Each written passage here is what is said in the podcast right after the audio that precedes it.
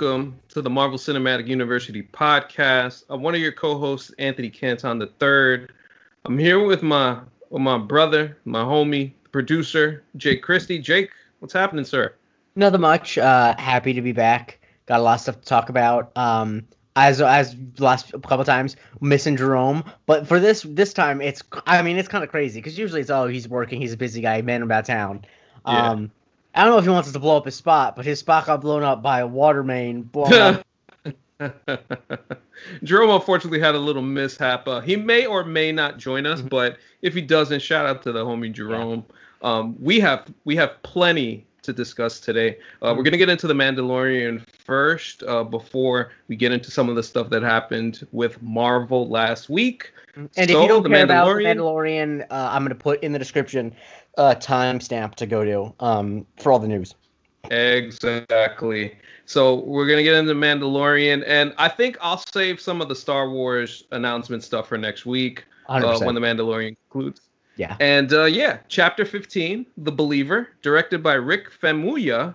Mhm. Um, I, I think I'm getting that right. This is his third episode uh, Mm-hmm. dir- uh, directing on The Mandalorian, so uh, pretty cool for that. It was really interesting to see Bill Burr return as Migs May- Mayfield, and uh, this is a little bit of a heist episode, another heist side quest episode. No Grogu for the first time in The Mandalorian. No screen time for Grogu. So it was a little bit of a different episode, but we did see Mando unmasked. I thought there was, I think the thing that stood out to me first before I throw it to you, Jake, is I felt that the dialogue in this episode was extremely well done. Yes. Um, I thought some of the the philosophical conversations about the Empire and the Republic, another thing that was just very well done. And I thought Bill Burr was just tremendous. Um, I Mhm. was I was taken aback when uh, he was sitting at the table with an unmasked Mando, having that Mhm. conversation with the Imperial leader, and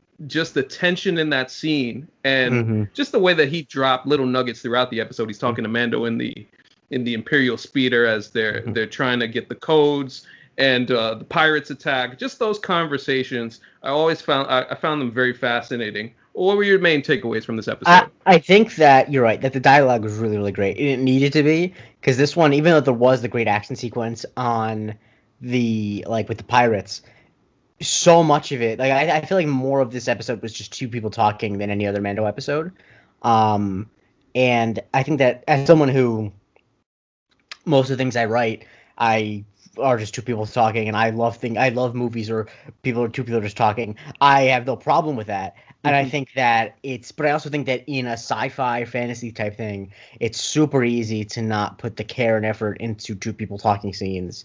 Um, when, in my opinion, I think you agree as well. Like that's what that's what turns something that's cool to watch into something that is talked about for generations. Like Right. Star Wars, if the dialogue in like the original Star Wars series and like the things that were talked about wasn't good, then like it would be like not it wouldn't not wouldn't be anything, but like there are plenty of cool sci-fi fantasy movies from the 70s that we don't talk about as much, you know. Anyway, but I think that Bill Burr really killed it, and honestly, I really was surprised. Not surprised because he was good before, but like he really has a pedigree as an actor that I didn't um, fully expect because I've never been a huge fan of his. Uh, not that I, I don't know, I, that feels unfair, but I've never been a huge fan of his, and I mostly just made jokes about his expense and being from Boston. Um, but uh, he really brought it. He brought uh, in, in it's kind of crazy that in a show where you have a scene where it's him as like the guest star loudmouth character and then pedro pascal who is a you know classically trained actor in game of thrones bunch of the good shit like the real acting weight of this episode was by bill burr. Like pedro, pedro Yeah. pascal did some good stuff but like really it was just bill burr really carrying this whole episode. And to like shouts to the whole team for recognizing that because i think that that is something that's so that I, I think that a thing that makes Mandalorian work is that when you have a stoic character at the center, the show's not afraid to hand the emotional weight over to another character. They do it a lot with um uh, what's her face Gina Carano, uh, who I think is on just frankly uh, not as talented an actress Bill Burr, so it doesn't work as well.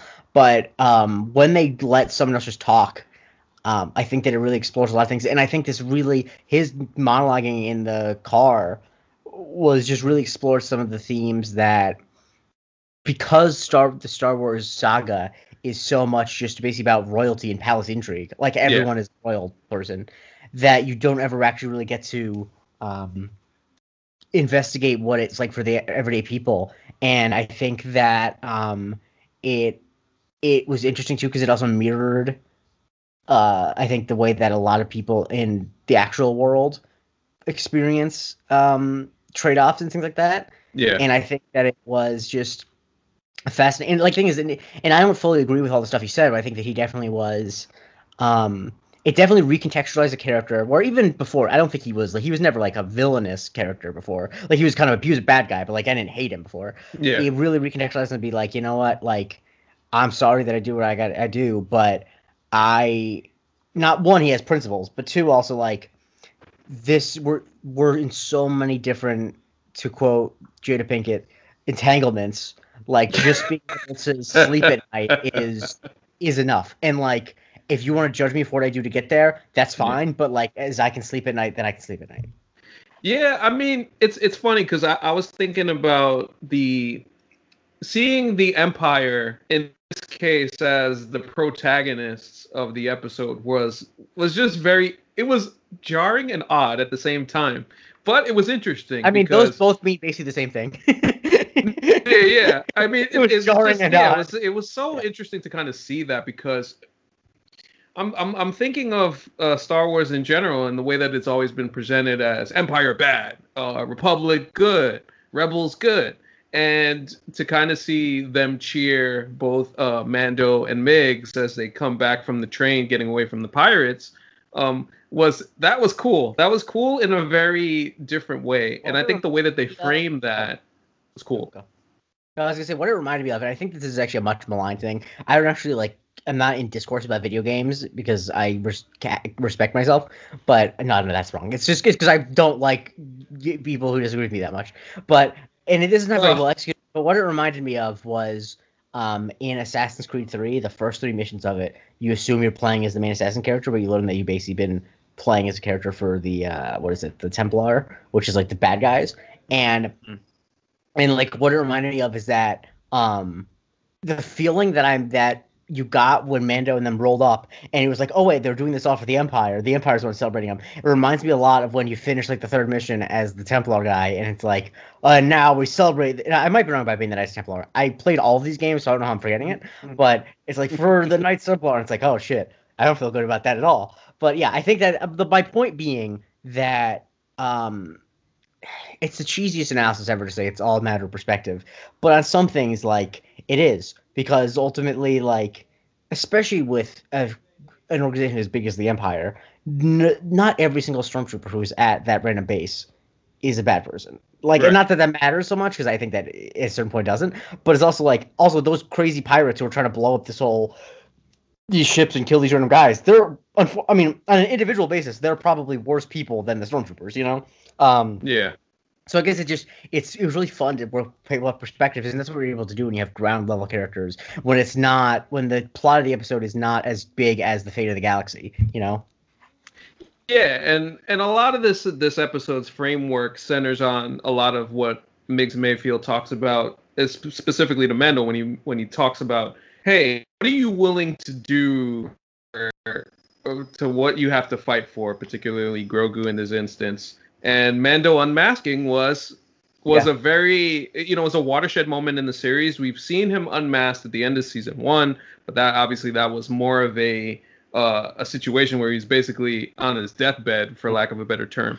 And in this instance, this was something that he's doing this for Grogu. He's he's been steadfast in his philosophy of this this is the way and keeping mm. the mask on at all times. And when presented with either taking the mask off and you know not knowing whether he'll necessarily succeed or not but realizing that this was the only way in order to find Moff Gideon's uh, ship he was he he really did it and it was cool seeing. Pedro Pascal's uh, mug on the screen it's funny it's really minutes. funny that they take a guy who is that handsome and they put him in a mask the whole time because it's really like because you forget like whenever you have a character that wears a mask all the time and then they eventually take it off, you're like, oh, what deformity are they gonna have? It's like, oh no, just like still like just a regular good-looking guy um, underneath the mask. But I, I, think that a couple things were really interesting about that. One, they clearly set it up from the beginning Well, the Yeah, moment he, yeah. I think the moment he put on another mask, you knew it was coming off. Because the moment that like is clearly there, because once they started talking about, it, they spent a lot of time on it.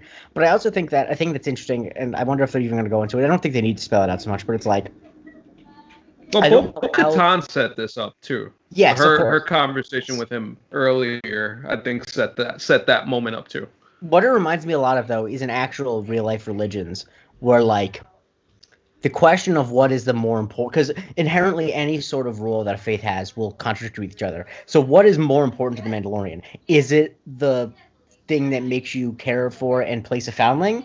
Is that Yeah. a more important tenet or is it that just don't take off the mask and personally my view on actual real life religion not that anyone asked is that the things like the good works of helping people are always more important than like the mm-hmm. aesthetic Right. things. Like that just i, I think i feel pretty strongly about that. I think that most people gener- most people i think who are probably listening to this podcast probably agree. But like and i think that that's important that it's like that even if it's unsaid there is a part of mando that it's because i think it's both his attachment to grogu but it's also like what is this what is this rule for? You know what i mean? Like and um yeah and i and i don't know if the conversation he had with Migs affected him in his decision to do that but i i can't say it didn't and i think that it's really um a sign of growth because you know not to disrespect a fake religion but like i think it's kind of lame that he has to wear the helmet the whole time. I think like, it's cool that he wears the helmet all the time but it's like come on man. Like that's like like the the Mandalorian people are gone. Like no one, no one's gonna be calling you that. That's terrible. That's terrible. Cut that out. Cut that out, Jake. No, I'm kidding. But uh, yeah. yeah, man. Um, so yeah, we get to that scene, and we get to that scene where they're all sitting down at the table, and I just Pedro Pascal was perfection. The facial Oh. expressions looking back and forth as that whole situation got more tense and more tense, and you could tell that Migs was about to really lose it, and he's just like, "Oh, come on, What what, it are really we doing here?" It's really a lot, and this is the this is the quintessential comparison. Any there's a million scenes in fiction like this, but like the, it always makes you think of uh, the Shine box scene in Goodfellas. You just you know that like you're just watching like this guy's gonna he's gonna kill this guy. You just know he Yeah. is because gets too much history. And I don't know if he played it intentionally, but I think that an interesting thing to wonder. I would love to ask Pedro Pascal if he was asked to play it this way. That you have to keep in mind with Mando, he never actually has to worry about his facial expressions. So I wonder if like he because he's not even she has never had to be conscious of how he's looking so like you, you really felt like you can see everything on his face and i think that's a part because it's interesting but i think it's also because like you probably always can see everything on his face but his face is just covered by a mask Right. Right. And and yeah, so watching that scene play out was really the best part of the episode for me. And of course, uh Migs shoots Valin Hess and then a whole fight breaks out and and we see uh, Cara Dune and Fennec get involved and and Boba Fett get involved. It- it's it's kind of it's kind of funny that Boba Fett's just hanging out in the Mhm. background in this episode Yeah. being like a, a, a being a helper Mhm. a- a- as opposed to being on the front lines. I guess we're gonna see more of Yeah. uh, more of that in the season finale for sure. But um, as as the episode comes to a close, I I think uh I think it was really cool that we got a full circle moment with uh, Mando and Moff Gideon as uh, Moff Gideon gets the transmission from Mando, and Mando says the same exact thing Mhm. that Moff Gideon said to him back at the end of chapter seven, Mhm. where he goes, "He means more to me than you'll ever know," and and the fight is on. Um, Mhm. Mando and the squad are on the way. Uh, I'm sure Moff Gideon got the dark saber. He's ready to go. Who knows who's gonna show up? Who else is gonna show up? Um, Mm. remember Grogu was at the Cian Temple, so maybe a Jedi heard the call Mhm. and maybe on their way. So there's a lot of stuff in the air for this season finale, which should prove to be very interesting considering some of the stuff that we found out about Star Wars in general last week. Mhm. Um, I'm very excited to see not only where the season finale goes, but the overall story in this universe. Yeah, I think that the season finale is gonna be great, obviously, but I also think it just it really is a testament to how they've paced the story. That like it feels like this is the perfect time for this to happen, and that I. I- I'm ready, and I also was not ready a couple episodes ago. You know what I mean? Like, it's not like I've been it's not like these episodes have felt super um because even like this episode in itself, like what's actually happening in it is kind of filler, where it's like they, they have to do something to get the information to know where he is. But I think Yeah. it also was important to have a full episode where Grogu wasn't with Mando. Um, Yeah. And uh, to really just show what the lengths will go to uh, to get him. And yeah, I think that this is just a really uh, solid episode. It wasn't like one of my favorite. It wasn't like my favorite or anything, but Right. it definitely was. I think that it just like was so so enjoyable. It had great action sequences, and it made me like really looking forward to the season finale. And like to the point where I'm like, I love how the Mando episodes are short, but part of me is like, give me like an hour and a half on this baby. Like I just, you know, because there's so much shit. But I think the, I think the thing that's great about this though is that I just know that there are things that I think we're inherently ex- intrinsically expecting Yeah. to be in the season finale that they'll probably withhold from us and not do until the next season, and not in a bad way, and just like uh no, like this isn't all like I don't know where Grogu's gonna end up or this that and the other, or if they're gonna like for example, I don't think that they're gonna resolve the dark saber stuff. Uh, because that's not gonna be enough time. No, And I- I- not. And I think that it's exciting to see that like that they clearly have the confidence to not blow these plot lines that like i have the i have the confidence that they're not going to try to wrap everything up in a bow. And that's something that it's hard to say with a lot of tv shows particularly ones that are i mean also i think it helps that they know they're going to have a season three. But so many times in tv shows when they don't know if they're going to have another season it's like well we have to finish up all these plot lines now. And then they have nothing next season you know? No, yeah, and that and that's important to realize because, it, like you said, it helps that we're getting another season of this guaranteed. This is this is clearly a cash cow for the app, and we're gonna see a lot more spring from this going forward. So I'm yeah, I'm really excited to see how they conclude the season. I wouldn't mind a cliffhanger. Give me a cliffhanger. You have Mhm. so many. They introduced so many things to the mythos and and uh and the just the the universe in general that you feel like going forward you're just there's like you said there's so much that we don't know that one episode isn't going to tell us so therefore just give us enough and and we'll see if there's a little cliffhanger in the meantime and and yeah man like uh, I, I'm just curious who's going to show up, who they choose to show up, and Mm. and and how they execute Yeah. another another great episode. And I think a thing that's important to because I think I think that this has really impressed me about the show is that there's just such a, it, it- being a fan of so many things that are like very nerdy intellectual properties like Marvel and all that. Even the stuff I like, a lot of times you can feel the hesitation about being definitive about anything. Yeah. And I think that Dave Filoni, I think one because he has the George Lucas's blessing, where basically, is for all intents and purposes, Dave Filoni is the author of Star Wars more than anyone else alive right now. Like, and of like it, it, going forward, the person who has the most authority to make decisions on what is and isn't canon in Star Wars is Dave Filoni. And I, but I think that like there's just a way that there is no that I, I that any that he is not afraid to lay down new canon. He's not afraid to go back to old canon. yeah. I think an important thing about anything with this universe is that he is not afraid to leave stuff just out there. Like, to the great thing about Star, so much about Star Wars is that, and why they've been able to have so many spin-offs is that there are sometimes just threads that are left hanging, not in a bad way, just in like a this is a rich universe. If you tell a, if you were to make a documentary about my life, you, there'd be a couple threads about people I knew that we wouldn't go through their whole lives. You can make a whole thing about them. You know what I mean? So mm-hmm. like, I think that there's just a way that I love how I'm excited to see some of the stuff come back. Like obviously some things like Bo Katan, for example, and the Dark Saber are gonna come back. But any stuff that doesn't come back, the fact that it's there to begin with makes it richer. And the fact that Dave Filoni doesn't feel pressure to make everything come back makes it that like I'm not, I'm not, I, I'm worried about, I, I'm not worried about them needing to satisfy too many plot threads. I'm just like, okay, they're going to tell whatever story's best. And if the thing that they mentioned on that one planet four episodes ago, if they want to mention that in another Star Wars spin-off series, fine. If they never mention it again, cool. Because in the like the actual world, there are plenty of threads that don't ever get resolved. And I love that he says like, yeah, we're going to tell this story and we'll f- populate the world as much as we need to in order to do it. But that's it, you know. Shows are shows that are dedicated to its storytelling normally do pretty well and this show continues to um, illuminate that on a weekly basis. And with that uh, we're going to take a little break for a second and then when we come back we're going to announce well not announce but talk about all the announcements that happened with marvel. There's plenty of them Yeah, it really wasn't up us. dive We're not, it. annou- we're not announcing them. I mean, you might not have heard them before, but we're not announcing them. yeah, so we'll be back in We'll a back. second. Uh, let let's talk about it.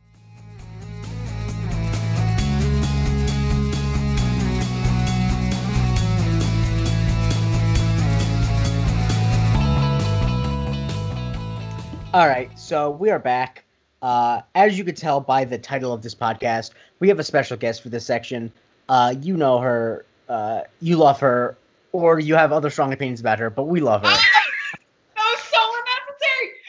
I, I'm the one that gets to do that joke. I You said know, I know. her, And I'm I was sorry. gonna say, I was gonna say debatable, but for someone else to say debatable, No, yikes, no, uh, we love her, but the thing is, I know you. good Yes, talk. we do. Yeah. Anyway, we have Nitz. Nitz is here. Uh, Nitz, how are you?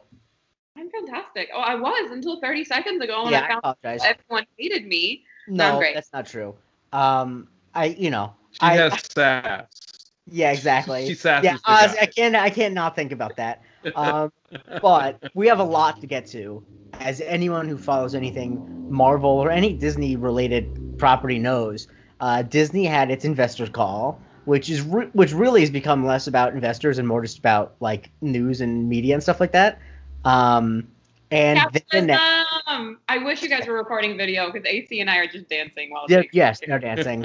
Uh, and yeah, there's just just before we get into the specific stuff, um, what was your guys' experiences like just watching the barrage of things roll in?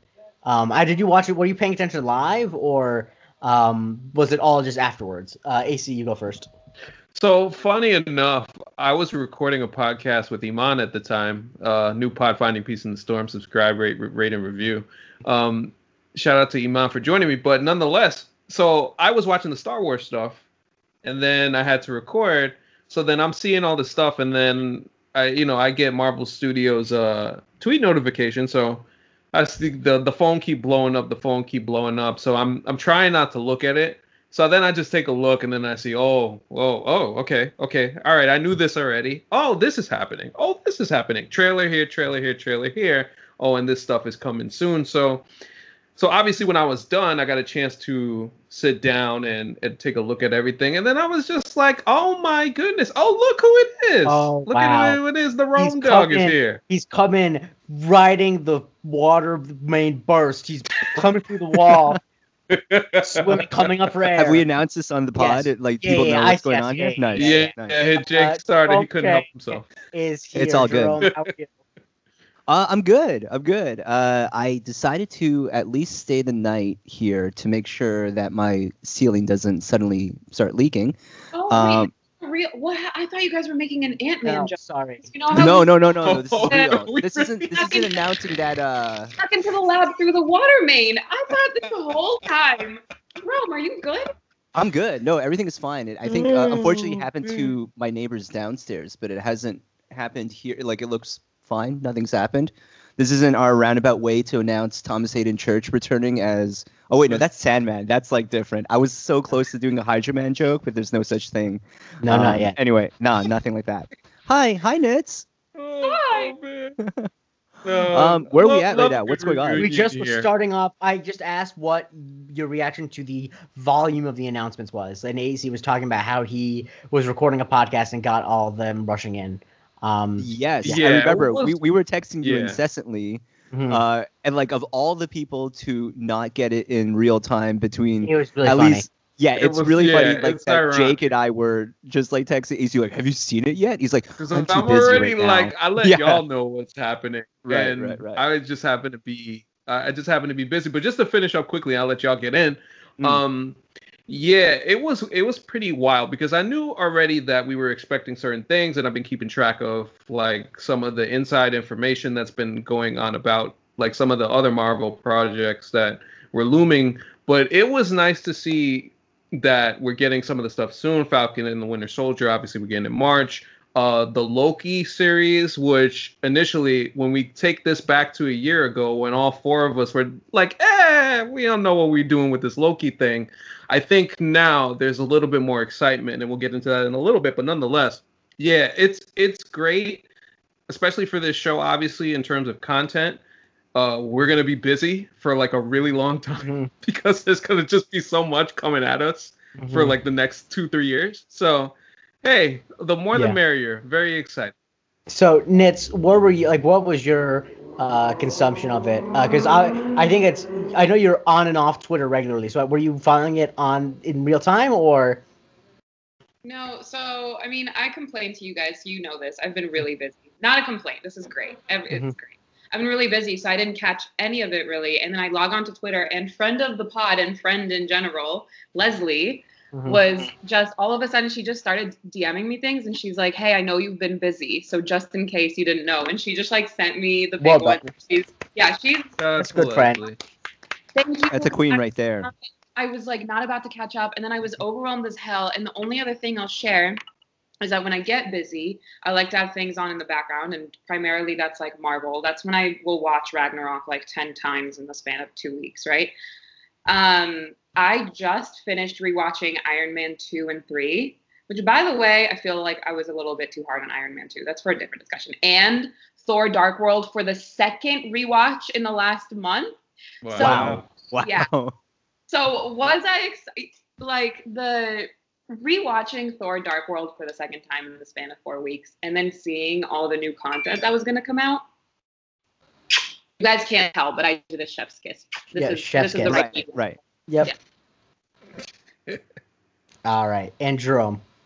Um, Marvel is doing the absolute most. Like I just, Mhm. they, you didn't have to. You know, it's just like yeah. you you're already like running everything you're making all the money it didn't seem like i understand you weren't able to put anything out for the longest time but i don't exactly see that group struggling in any way Mhm. and then you know like you know when we're all like when pandemic's over boy am i gonna go out.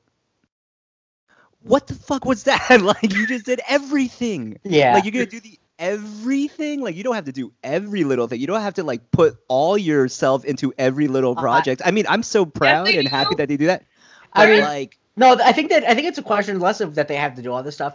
I think I could be wrong, but part of me thinks that there's some of the stuff they weren't going to announce right, Right. now, but when they saw everyone like piling on Warner Brothers for what they're doing, it's like, Right. oh, you think that i like guess like, so And. I, I yeah, and, and I think that it's really just I think they just want to stun on everyone else because I think that they want uh filmmakers to be like they want to tell Mhm. people creative people like hey do you want a place where you can make cool stuff and we'll put a lot of weight behind it and a lot of people are going to see it cool cool cool come over to marvel and yeah uh, but like they were all doing like overtime minutes in a forty-minute span like i don't even think marvel is run by kevin feige anymore it must be run by tom thibodeau at this point like just how much they're doing mhm. You know what? Do you feel like this is connected to to uh first of all, A plus Tom Thibodeau joke. B, do you think it's connected to Disney subscribers struggling, right? Because if we're talking like Yeah. earnings, that's a good point Yeah, that's part of it. oh actually no, I think it's the exact opposite because Disney subscribers are doing much better than every other other than Netflix Disney is by far the most subscribed to it's like has like four times as many as But HBO are they? Max. But is their growth percentage where they want? I don't be? know. I don't know. I think maybe, maybe not. But I also think that part of it is that I was actually saying before that we got on with units that I think a lot of it is that they want to retain subscribers because I think they got a lot of subscribers. Yeah, Yeah. I think it's like you're making uh, it worth their weight yeah, this whole exactly. time. Like we're I making think- up for lost time. Yeah. And Yeah, and to keep it a Bad buck. Uh, go ahead. and to keep it a buck, I'm sorry. Um, to keep it a buck, like, so we hadn't heard anything in a while. So mm-hmm. I think they just wanted to remind people, like, hey, don't worry, we got you. I Things think are coming. I think what is like just because you just saw all the titles, and I think in the moment you're not thinking that this is over the span of time. So I'm just thinking like, I have enough trouble keeping up with the Mandalorian. Like, how am I supposed to keep up with like 20 shows at the same time? Obviously, that's not the case. That that's what's happening. But like, I think it was just a sensory overload. Like, there's one thing where you know there's the Super Bowl, and you're so excited about seeing all the trailers there. Like, this was more than that. That's how crazy it felt to me because like we're Mhm. talking Marvel right now, and that doesn't even count toward the Star Wars stuff that they were dropping on top of everything and the Disney stuff. Okay. first and of the all, Disney stuff. Right? match, True. I'm yeah. like, I'm Is Sister Act three say- coming back? Apparently, like that's a thing too. yeah, I heard. yeah, Sister Act three is coming out. Yeah, Jeez, Who like, is? Sister Wait, Act. Sister Act three. Who? Sister Act three. yeah, this yeah Oh, sounds I- pretty on brand. Okay, I know what Sister Act is. I've Yeah. heard distract over and over. Oh, do again. you know? Right, right, right. I know it's uh, wild, but um, never mind. I was gonna make some joke about how I don't like to admit that I like Disney just because of like there's everyone during the pandemic that's been like protesting at Disney parks to be allowed in, and also they have laid off Oh yeah. a bunch of employees right now, so not really hyped to admit that, but uh, they have some good stuff coming from there too. They really I mean, like. this is all Disney too. So like, you Mhm. can if it makes you like, unfortunately, Marvel and Star Wars are all Disney. Everything's Disney. Soon, this podcast will be Disney probably. Um, Everything is cat. Hey, put it in the air, I man. mean, it- Put it yeah. in the If, air, hey, if. Disney wants to pay, I've, I'm not gonna say no. But we got to get to the specific stuff. Just yeah, let's go. Let's sure. get it. Uh, Run it down. All right, I'm actually gonna go and AC gave me a nice list of everything. I'm actually gonna go in the reverse order because I think that the last thing I think is the most important thing. Um, if unless you put this in an order for a reason, AC. I Uh, did. I didn't. I was just Oh, listing okay, projects. Good, good, good. as Okay. Because I, was want to start off with the easy one because a lot of stuff was just like confirmation or updates.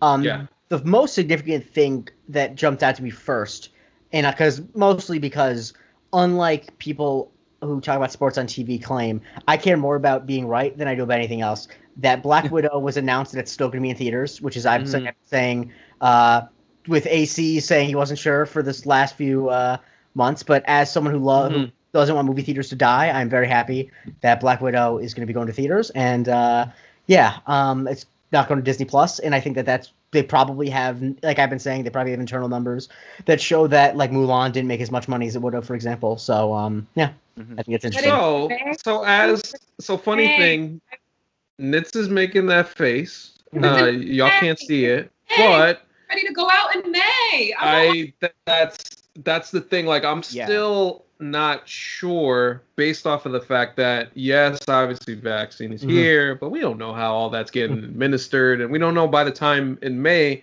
whether it's going to be a thing to be safe. And admittedly, like even I, who loves Marvel, y'all know how much I love it, but at the end of the day, I'm still trying to live. So Yeah. I think I I'll don't know. We gotta I see how it think goes. that I think that Bob Iger probably has a pretty good idea of how soon a a majority of America will be vaccinated. I actually I don't I think- yeah. Hold on, hold on. With all due respect, okay. with all the love in the world. Um, and I know everyone's always, especially at the beginning of this, everyone's like, I have a friend that works at the fucking Pentagon. So I could tell you. Okay, but I actually have a friend that works on this data. I swear. You guys are also all friends with him, but I doubt he wants me to like out his name. So I Okay, will no tell, you. I'll tell you after. Mhm. But. His guess at the moment is September. It's like everything's a guess. Everything's a Right, guess. But the data that Bob Iger has, I don't think is more ac- like everything's a guess. Bob Mhm. Iger even he has some secret capitalist Mhm. data. Yes. I think like it. Mhm. I think anything. It's just if it's not safe in May, hmm we're not going. Yes. Yeah, I no, agree. without question. And I think I also don't think they'll release it if it's. I think that they are on because of how badly Tenet did. I think that if like n- only like ten percent of the population is vaccinated in May, I think they'll probably push it back to September. I don't. I don't think that they're going to do what Tenet did and just tell people to go to the movies if it's not safe because they know what happens if they do that.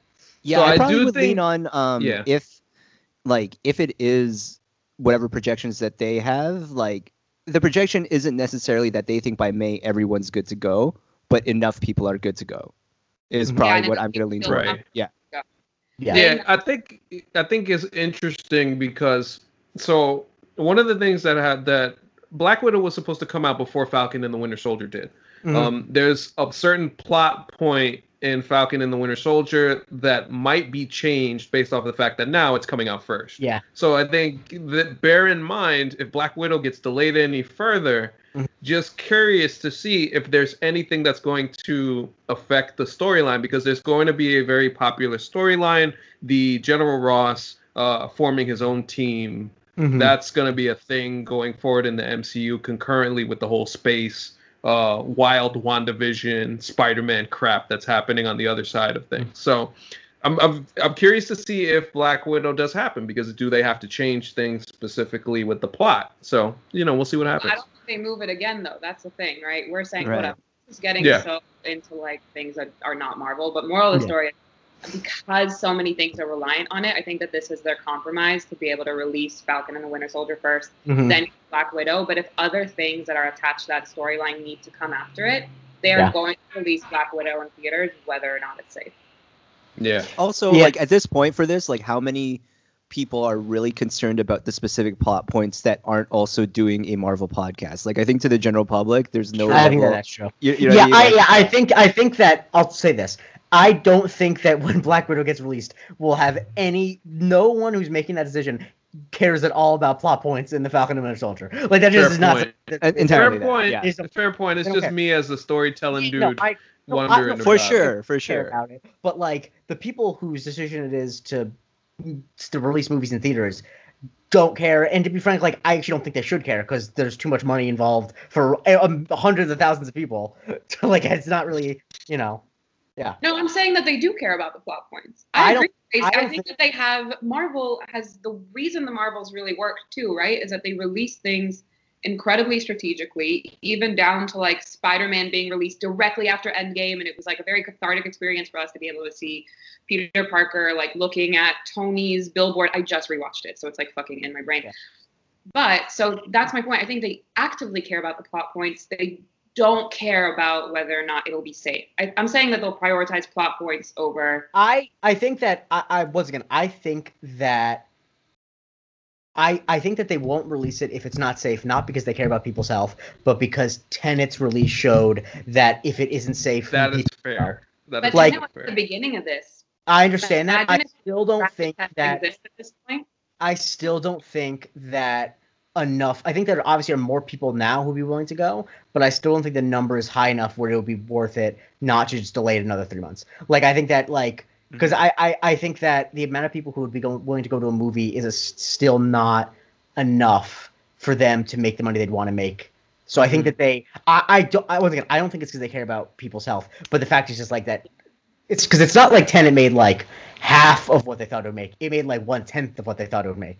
So I, I think in that regard, we're probably going to look at. Um, I think they release as is, and probably the compromise isn't moving it, but that they do a premium situation. Because with Mulan, it was premium only. With Tenet, it was theater only. I could see them doing both. Mhm. I just don't see them shifting it anymore at this point. Like you don't, you don't name like twenty properties Yes, and I then agree. just It's Yeah. interesting. It's interesting to see well, when when it does occur. But uh, yeah, Black Widow. We've been waiting for it for a while. So I- allegedly, here's uh, hoping that I, if anyone wants to, uh, you know, uh, put me in the fast track to get the vaccine, not ahead of any healthcare workers, but right at, you know, uh, among normal people. We're like just ahead of some people that deserve it more than me. No, but no, no, not no, ahead no of, one that deserves a it more of than me. that No one who deserves it more than me. No one who deserves it more than me. So if you complete the BuzzFeed quiz and achieve 90% or more on your Marvel knowledge, that will get you front of the line access at that moment. I wasn't. I don't. "Ah, give me the vaccine. I really want to see Black Widow. Oh, Yeah. That's not the only reason why. I mean, I'll. The thing is, I I will absolutely. You know, I'm I'm Mhm. looking to get on first in line. Not first, not first in line. I don't want to say that, but definitely. Uh, Like priority access. it's you know the thing is because I've seen so many people I know. Let's just say like random like vague shit. Like I mean, but do you know if you can trust it when it's new? It's like I don't give a shit. Put me in front of all those people. Like I, you know, I, I trust it. If, if you want to go that way around, yeah, I get that point. Like if people are willing to give up their spot, I suppose, to at that I point. know it's just like I don't want anyone who has like slight doubts about it to be ahead of me. It's like no, if you were saying this shit like six months ago, like can we trust the vaccines? Like motherfucker, I've trusted the vaccine the whole time. Put me in the front of the Like, list. Grace is saying, do a Twitter search on these motherfuckers. Pull up their old tweets. Exactly. And then Right. Exactly. I guess the thing is because when I was in Florida for a while, for the, I was I Oh. heard my parents talking to their friends. for? Uh, for part of it, yeah. When I was, because when my lease ran out, I didn't have, I didn't want to pay for an apartment in the city when I wasn't going to leave it. Anyway, my, I had, you know, uh, I heard from my parents' friends and stuff like that, and they were, you know, talking about like just general, you know, old white people, just general things of, I mean, I don't know if you can trust it, you know, with vaccines and stuff. You don't know anything about vaccines, so I want to be ahead of those people because they spent their time saying, I don't know. Anyway, this is a I pet peeve. There's nothing. So essentially, what you're just saying is Going ahead of America. I That's true. we support that. Okay. Anyway, Thor: Love and Thunder, uh, new casting announcement. Yes. Not, we knew he was in it, but we finally know who Christian Bale's playing. AC, who is Christian Bale playing? And give us a little backstory. He's playing Gorr the God Butcher. Um, so if you get if you get a chance, if you're a comic book reader, go check out the God of Thunder arc. Um, that will explain pretty much the backstory and the you know what Gorr the God Butcher is going to do and what's uh, what's going to be involved with that. I'm gonna guess it's gonna be a CGI because the dude looks like a monster. It's a mo- it's just like a straight up monster. So, um, I haven't read it yet myself. I'm sure we'll probably cover it on Marvel Did What at some point. But um, yeah. So, so if you're looking to get a, a little bit of a background, go check out God of Thunder. Um, listen, Christian Bale in a Marvel movie. Enough said. It's gonna be Mhm. fire. Um, we have also the also for the movie itself, the Jason Aaron run of Thor, where Jane Foster becomes Thor because she has cancer. Um, that is the that is the that is the um, other part of the story. Um, I, I I paused there because I see the look on Nitz's face and she's curious. I do remember most people who listen to the show remember the the famous clip of when uh, we told Nitz who that uh that Natalie Portman was coming back to be Thor in this next Mhm. one, um, and she had a very very uh, comedic response. Uh, but it, it, it should be interesting to say the least because we get we have uh, Valkyrie back and and uh, the Guardians are going to be making an appearance. So there's a lot of stuff happening in these not only these films but these shows, and I feel like they're emphasizing small, uh, bigger, bigger stories and team ups in a way, bigger Mhm. team ups. So it'll be interesting to see for sure. Mhm. Do we feel like they're doing the team ups more so because so prior to this, right? Each Marvel film was more successful if Robert Downey Jr. got to do a cameo. Yes. And then you saw that even Mhm. with like the Captain America ones, whatever. So they just Mhm. got rid of like a lot of their big act guys. You think like Mhm. Yeah. toss a bunch of them together and that way the movies will succeed more than like the Yes. I also think because I think the biggest example of this is the more interconnected you make them, like the fact that Captain Marvel made a billion dollars is, I think, the sign that like even if they do things that the se- the story itself is self-contained, that Mhm. if they make it feel at all essential into understanding other movies, then people will be more likely to go see it. And so I think that like if you're, I think Gar- for example, like obviously I assume there are most people who like Guardians also like Thor, but if you're a big Guardians person and you want to understand the Guardian story, and you know you're gonna be like, you know, what, I gotta see the Thor movie because I want to see my favorite characters. Even if you're gonna see the Thor movie like six months from then on on demand, now you have to see it in the theaters because you want to know what's going on. And so I think just like making the interconnectedness, making each one feel essential, is what they're trying to do. Yeah, I think also there's just this level of they're all connected now. Like you Mhm. can't Yeah. really just separate them. Like you can't start Thor and just have the Guardians drop them off like so like we'll catch you in a month maybe Mhm. like let us know what happens Yeah. and then like come back in the end and pick them up so i think um yeah for sure there is the like the very logical reason of putting more names in and especially if like you can Mhm. get all of them together on at the same time you're going to do it 10 out of 10 times but Mhm. it's just that's where the universe is right like now the universe is connected like you have you don't you can't have an end game where you actually have your first assemble and then everyone's just like that was great Deuces. Ma- It goes See, back yeah on like like, like see you all Let's like for the 10 year reunion sometime. right Yeah. yeah exactly um like not everyone could do the captain marvel like there are a lot of things going on everywhere and they just disappear Right. when they feel like it right. Mhm. Yeah. Um, so that is what we have there, and we also have just generally a update on Hawkeye TV series, um, some new castings, uh, um, and AC. What what are you excited about for this? Um. So, Kate Bishop, I think, is gonna be fun because it's just another example of the future storyline that Marvel is gonna do with the Young Avengers. So, you got Mhm. Kate Bishop, you got Ant Man's daughter Cassie. Um, we got Wanda and Vision's children, which you know that'll be interesting how they get introduced. Um, so there's gonna be a team of future Avengers. Um, even I think what's her name, America Chavez, will be introduced in uh, Doctor Strange: Multiverse of Madness. Uh, they're they're doing that story concurrently with what the current storyline is is going on now. So, so just based off of that, um, just seeing the training aspect of things. Um, I really like the cast of Hawkeye right now. Uh, Vera Farmiga is, I think, is playing uh, Kate Bishop's mom, and Tony Dalton from uh, Better Call Saul. He's playing uh, He's I think the guy's name is Trickshot, if I'm not mistaken. He's Hawkeye. He's the person who trained Hawkeye. So there, there's a lot of Hawkeye origin stuff, and there's a lot of comic book oriented stuff that's good. That is really, you know, it, it interests me based off of the fact that Kevin Feige seems like he's very dedicated to being very story driven and uh, comic book driven. So that, that it's going to be fascinating to see for sure. Mhm. And So- movie yeah. budget money. Yeah, and so Nets, you like many fans of the MCU are very skeptical of Hawkeye. Now I know that the absence of MCU content has made you like willing to watch anything. Are you excited for this Hawkeye series? Um, and or do you, and do you expect after a year of normal Marvel continuing, will you be still excited for it? I am desperate. So like I'm not I'm like emotionally like the desperation is embedded within me. So even right now, Ace talking about all of it, I'm like, oh my god, it's gonna be so good.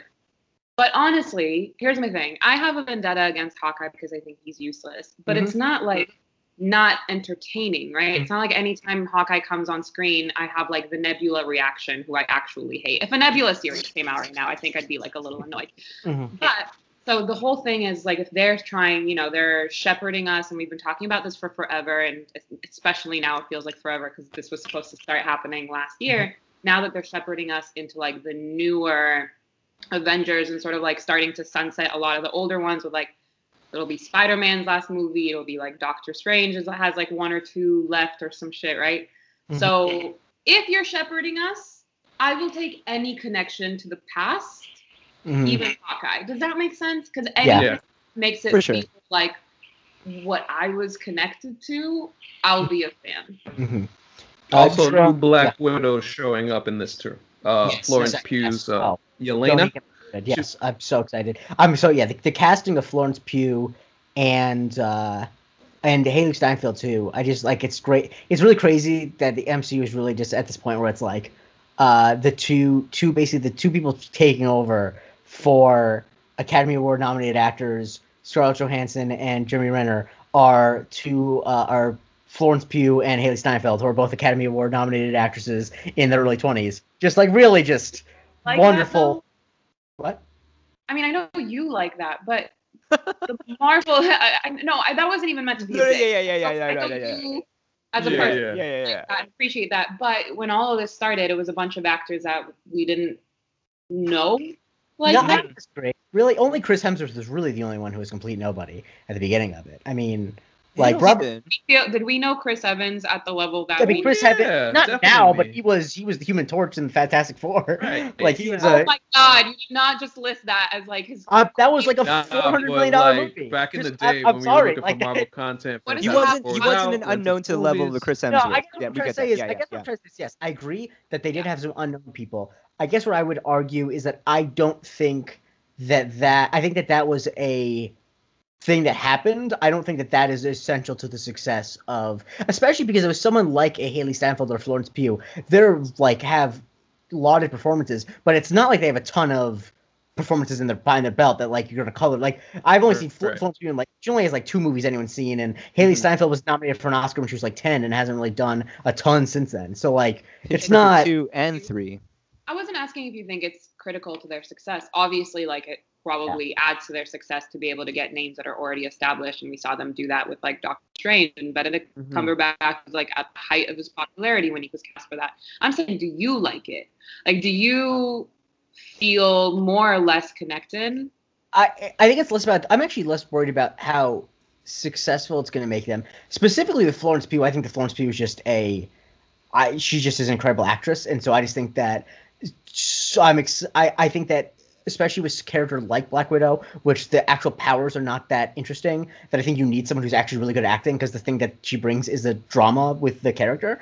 That like that's what I'm excited about is having people who I can trust are going to elevate the material because I think that in any sort of superhero movie, even the best written superhero movie, you do need great actors because if not, then there always will be a moment where something sounds silly, and that's something that Scarlett Johansson, you know, criticism of her as a person, you all you want to make. There are so many like she, I think, did really well as Black Widow because she was able to sell all the stuff about her, the red in her ledger well, and so beyond, I use Academy Award nominated as like a quote unquote proof of them be good at acting. But I'm just more happy that I know that they're casting good actors um, and not you know I, I feel in safe hands knowing that like they clearly care about the pedigree of actor that they're casting. Um, uh, in it, yeah. Squad is also Academy Award nominated, so feels like a low bar.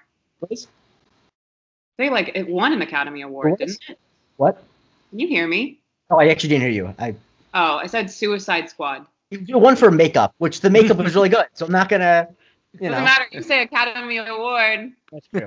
Anyway, The uh, Suicide Squad, a future podcast on this network. It's happening. Anyway, uh, just gonna quickly give, give myself a little room because we talked about Hawkeye to throw in a heaven down don't have a name drop. And there we go. Uh, all right, next series. Uh, I am Groot. Um, AC, give us a little bit about this because I honestly not sure what this is. No, I mean it's just a sh- it's a short, really. Like Ah. it's Groot interacting with other characters in like very short time and short spaces. Um, I don't think it's gonna be anything like super Is it live action or is it like, animated? I believe it's live action. Oh, apparently. Oh, that'd be cool. If it's live that's action, what that's I mean. That's what based off of what I read. They didn't really specify it, but that's based off of what I read. Since they didn't mention it Yeah, specifically, yeah, you're right. like it's a series of shorts. So I yeah. don't think we need to So yeah, time. short. So like, uh, I mean, it'll probably be like a cool thing. Like they basically how they're now premiering this uh, Legend series a week uh, before WandaVision comes out on Disney Plus. Maybe this will be something like to hold us over in between one of the shows whenever that comes out. But yeah, I think it'll be one of those cute things that we could uh, do memes and gifs on. Wonderful. All right, so next is What If, uh, series that I know you've been talking about forever, AC. It's something that, like, to be frank, I think I just have a hard time wrapping my head around because it's Hmm. such a comics based thing. But explain just briefly um, what What If is. You don't have to go into the examples, but just like the No. because I know it's the thing that they do in comics. Like, what is a What If? So what if it's just basically like there's been plenty of iterations of things like Marvel zombies. There was a there was a story like what if a zombie apocalypse happened in the Marvel universe? Um, what if Deadpool killed the Marvel universe? Uh, there's been stories along those lines, and I think uh, what they're doing in an animated fashion are visiting some of those stories. Like just for one brief example, one that I'm really very intrigued in.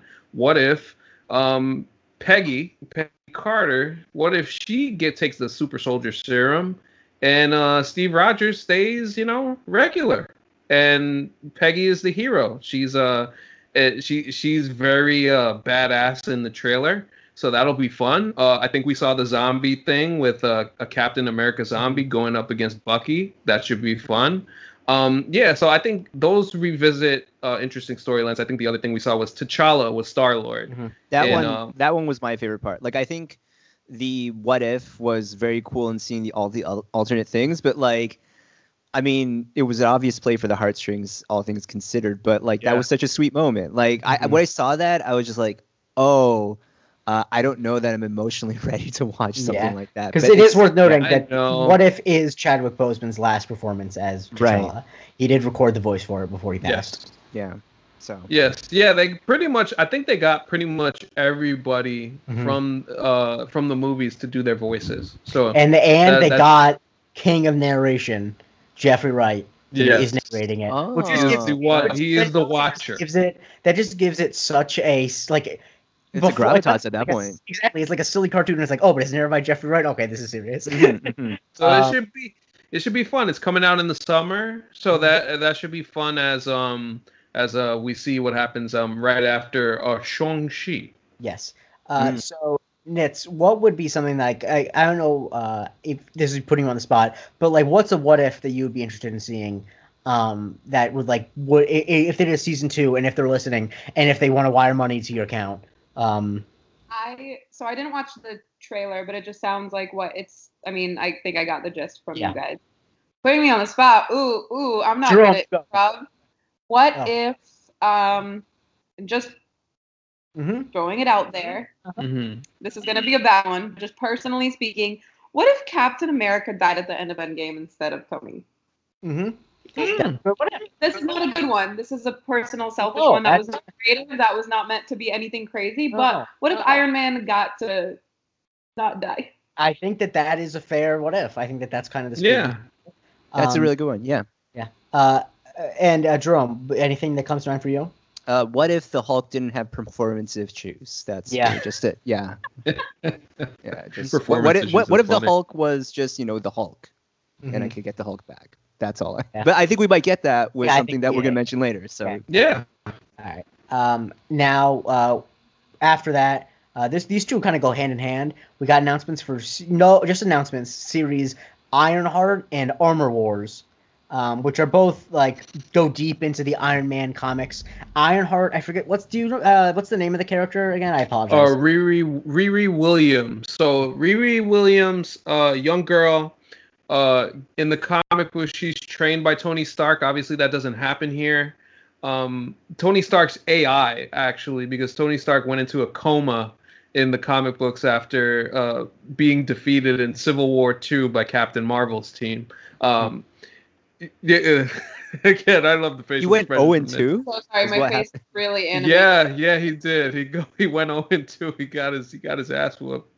And uh, yeah, so so Riri Williams explores her her genius, her intellect as she builds a suit of armor. And as a teenager, um, that'll be interesting to see for sure.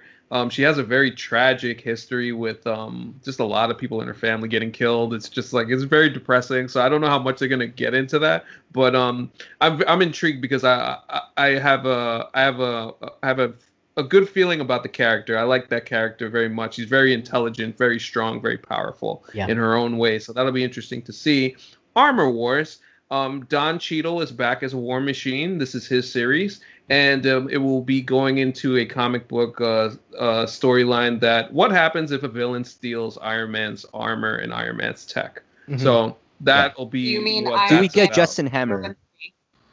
Yeah, that's the heavy rumor that Justin Hammer will be back and That'd he'll be be, so involved dope. in it. Well, uh, Yes. Nitz asked a question yeah. though that Sorry, we didn't Nitz, hear. what were you Nitz, what was the question? No, I didn't ask a real question. Oh. I made a joke. You were like, "What happens if villain gets Iron Man's tech and armor?" And I was like, "So you mean Iron Man two and three? Yeah, exactly. Yeah. Yeah. Uh, oh, yeah, yeah, true. I'm really fascinated though, because I think Ironheart we don't know a ton about yet, but I'm really fascinated with Armor Wars, particularly because I know that like villain other weapons companies are a huge part of Iron Man's comics, yeah. and obviously most of the time it's actually Iron Man fighting them.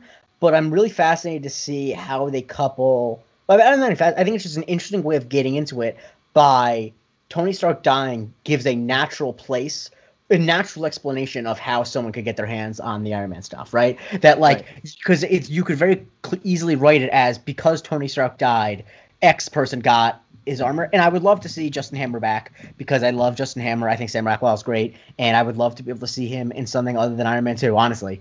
Um, and um, I'm really excited about that also because I think that Don Cheadle is, uh, you know, deserves. I think he deserves his own thing because he's really great. And uh, yeah, Yeah. uh, yeah. Uh, Jerome, going to you first. Um, how did you feel about? If you have any thoughts on either of these series, um, and what you'd like to see in them? Um, uh, really, my only thought was just I hope to see Justin Hammer back. All right, and it's Um, any connection to Iron Man, I'll take. Like you know, he really was my favorite storyline. So Yeah. Could see Iron Man's daughter in the future. So Yeah. that's yeah, exactly. That's Yes, something that could play here's the thing too. So like, no more, right? Because like that stuff hurts, and I just rewatched Endgame, and yeah, I'm a little bit emotional right now, but also I this is so embarrassing to admit. I cried. Like I'm talking, you know, like a really like emotion, just like a maybe not Like cathartic, everything. Yes. Mhm. Yeah. Yeah. like everything's like crashing type cry at Mm. the end of Endgame recently. So like I wouldn't necessarily want to revisit like Pepper Potts or his daughter. I think that that's tied to like Endgame for me and like that very sad moment. But Mhm. his legacy carrying on through like either Ironheart or like you know little connections here and there with Justin Hammer. Hmm Oh, does that make sense? of course. Yeah, yeah. I hear you. I for sure, for sure. Yeah. And also, I think that, I think, one, I, I think that, the, I don't know, I don't want them to overdo the like. I don't think every single superhero's son or daughter needs to become a superhero. I know that's what it's like in the comics, but like, I don't need Morgan to become a superhero anytime soon. Also, she's five right now, and so like, if in Some 10 people years could be they wanna do Marcus Jordan. Like we don't exactly, need to. Yeah. exactly, exactly. And you know what? And that was it was good for it was good for UCF to sell those tickets. Um, so uh, Good job, anyway, Drew. uh, yeah, great reference. Um, but Wait, so the child count right now in terms of people becoming superheroes? No, I'm saying that because in the comics, I know that that's Jeez. always. No, but I'm That's- talking I about mean, nah, but this is actually asking. So, I mean, so we got Vi- Vision and Wanda's two kids. That's Yeah. that's one thing. We got Cassie Lang. Mhm. Um, who else we got? Kate Bishop. Um, not anybody's kid, but she's you know Like essentially next that. generation. Yeah, yeah. Yeah, next generation. America Chavez, who's her own thing. We'll see. We'll see more about her later. And um, I think that's it for the time being. A Fantastic Four. That that you know it it really uh, depends on what type of story they're going for. Are they going to advance it in the future and we see Reed Richards' uh, son? If so, then that that's something to watch for. I guess what I know. I guess my, my point is not so much that they're doing it now. It's just that like I, it, it's something that like anytime I ever hear anyone talk about the comics, it's always like, and then this person's son did this. Is like, come on, like not not everyone. You know, like yeah, there are a lot of famous. There are a lot of uh, there are like 60 NBA players right now who are like sons of former NBA players, but most of them aren't. Anyway, um, so No, gotta I agree. I agree with you. Literally listening to AC list all of that, I was like, "Fuck these kids." also there's also Disney is. We talked about how much shit they Uh, have. coming. another famous Jordan. how much money they're going to make. There, I don't know if they have enough money in the world in order to get uh, Gwyneth Paltrow to act again. I like, I just don't think she'd ever come back. They could get her to act again. She just wouldn't know she was in it. That's true. Right. Um, God, like, shouts to her candles. Anyway, um, uh, so She-Hulk, we know we knew that was coming, but something that AC speculated about that Yes. to be a crossover with one Matthew Murdock, played once again by Char- Charlie Cox. Um, I know They're that both lawyers, AC and? I were both yes, we were both excited about this because we both like Daredevil season one and three. Um, and you asked on a poll, do you want them to start fresh or continue going? And I know that it was close, but it was continue going was the answer we got, right? Yeah, yeah, it was continue going, and I think so. Obviously, you guys, if you want to go back and check what we did with Mariano with season three of Daredevil, I think it was it ended in such a way that the story ended kind of open ended. You can you can go on with the story, or you can start something new and fresh, which I think it was a cool way to end the show because you can kind of transition here and. I think the first thing that we'll see uh, Charlie Cox in is I'm assuming She-Hulk because I don't know. Yeah. No, She-Hulk is 2022. So no, never mind. We're gonna see Charlie Cox in Spider-Man 3. Hmm. So Spider-Man 3 is in December of next year. Um, that'll be fun. I'm gonna assume that he is Peter Parker's lawyer because Peter obviously gets into a little hairy situation at the end of Far From Home. But you know, in, in terms of She-Hulk, I think there are a lot of fun things with that. Um, Mark Ruffalo showing up as the Hulk. Uh, Tatiana Maslany is playing uh, Jennifer Walters, so that should be fun. Mm-hmm. Shouts to Canada. see her. Yeah, man, that's uh, that's um that's really cool that she's gonna be a lawyer in this, and then her dealing with the powers, and then her cousin uh, coming through probably trying to usher and teach her um how to deal with uh, deal with her powers. She's another really strong, not only strong because of the powers, but very strong personality, Mhm. very confident. So that I'm very curious to see that, and also the rumor has been that uh, General Ross will eventually become the Red Hulk. So that is something to look out for as well in Mhm. that series. So Uh, yeah, and there's a lot so- of good stuff there. Yeah. but I so need you to yeah. bossa nova it. I have a question about She-Hulk, but I need Okay. you to bossa nova it. All right.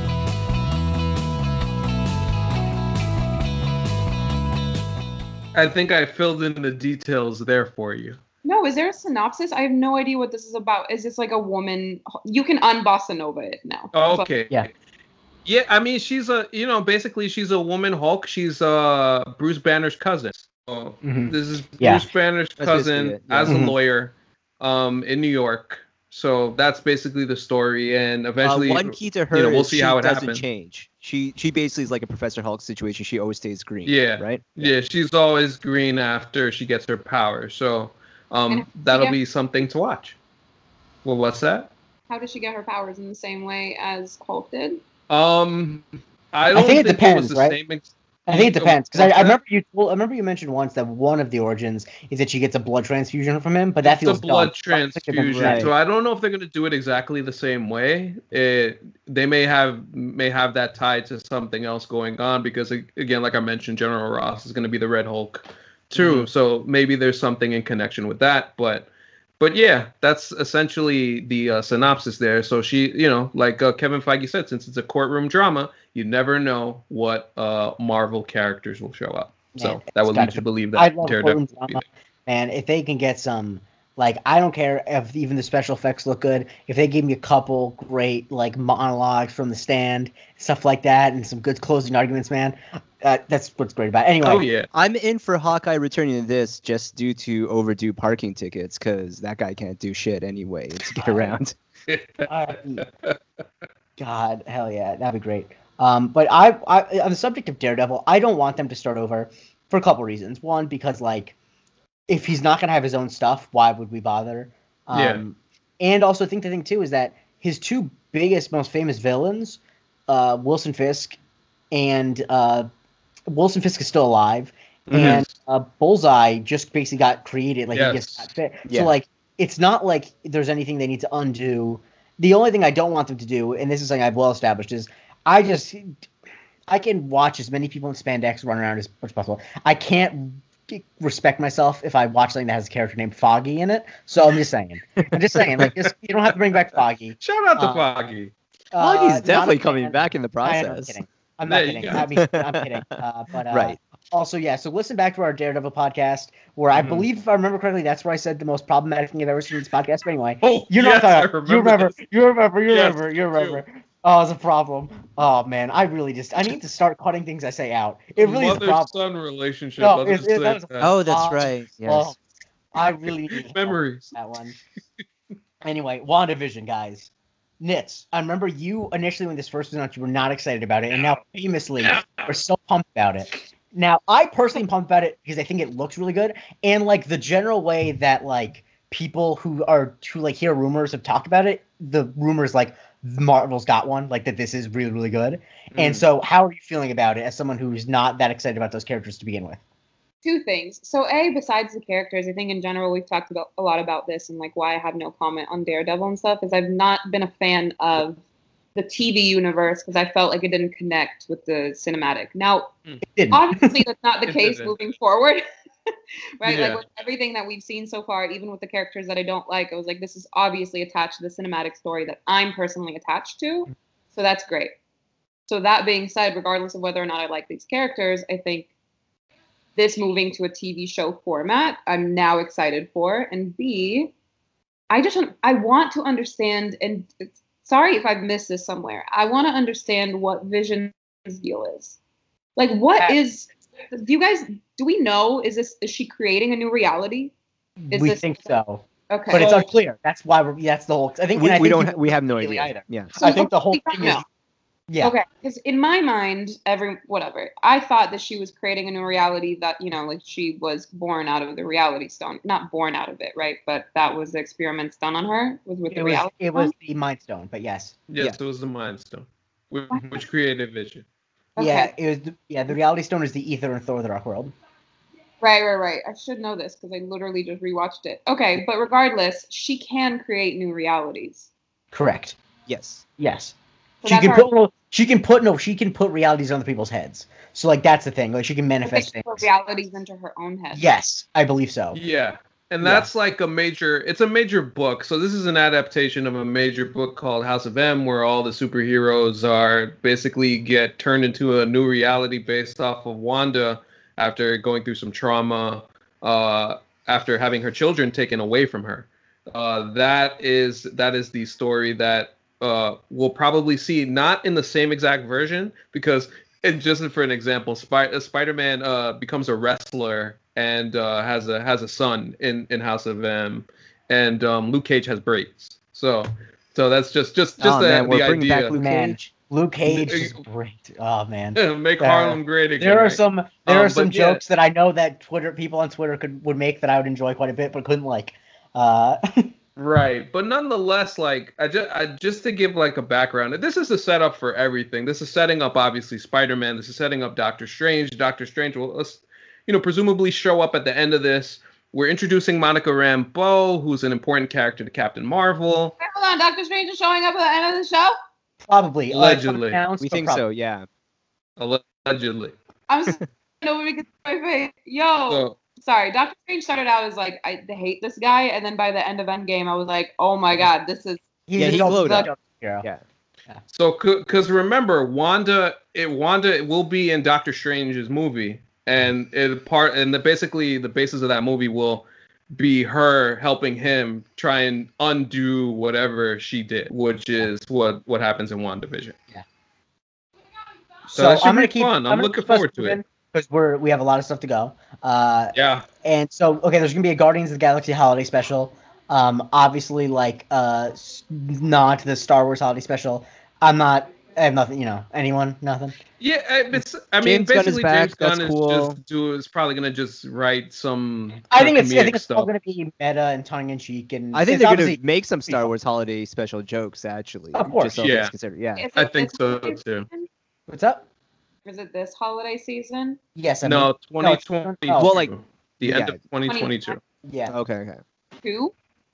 Yeah, the end of 2022. Probably Christmas 2022, I believe. Oh, that's a long time away. But yeah, that makes sense because of James, like where James Gunn is right now. Yeah, because uh, do Suicide Squad too. Thor, Because Thor, I can't remember exactly when in 2022 Thor is coming out. I think it's coming out earlier now in 2022 than uh, than prior.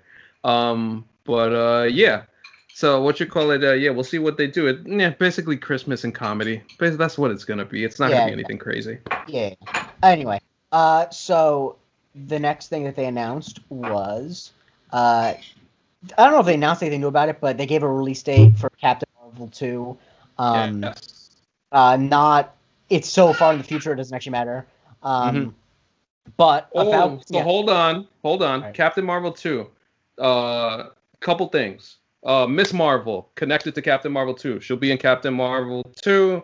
Monica Rambeau, who shows up in WandaVision, will be in Captain Marvel 2. It'll be a team up film, another team up film, and that also will be connected to the Secret Invasion series Yes, that gonna get- involves get- uh, Ben Mendelsohn's Talos and uh, Samuel Jackson's Nick Fury as the Skrulls. Um, basically, you know, go into the population, and I think we're gonna get a bad batch of uh, Skrulls. So it'll be another comic book storyline set up there. Cool. Uh, yeah, so I was going to bring up Secret Invasion because that we have more. This is kind of confirmed that Nick Fury's getting his own series, which I think is really exciting because the more Sam Jackson as Nick Fury, the better. And I love, I also love Ben Mendelsohn's Talos too.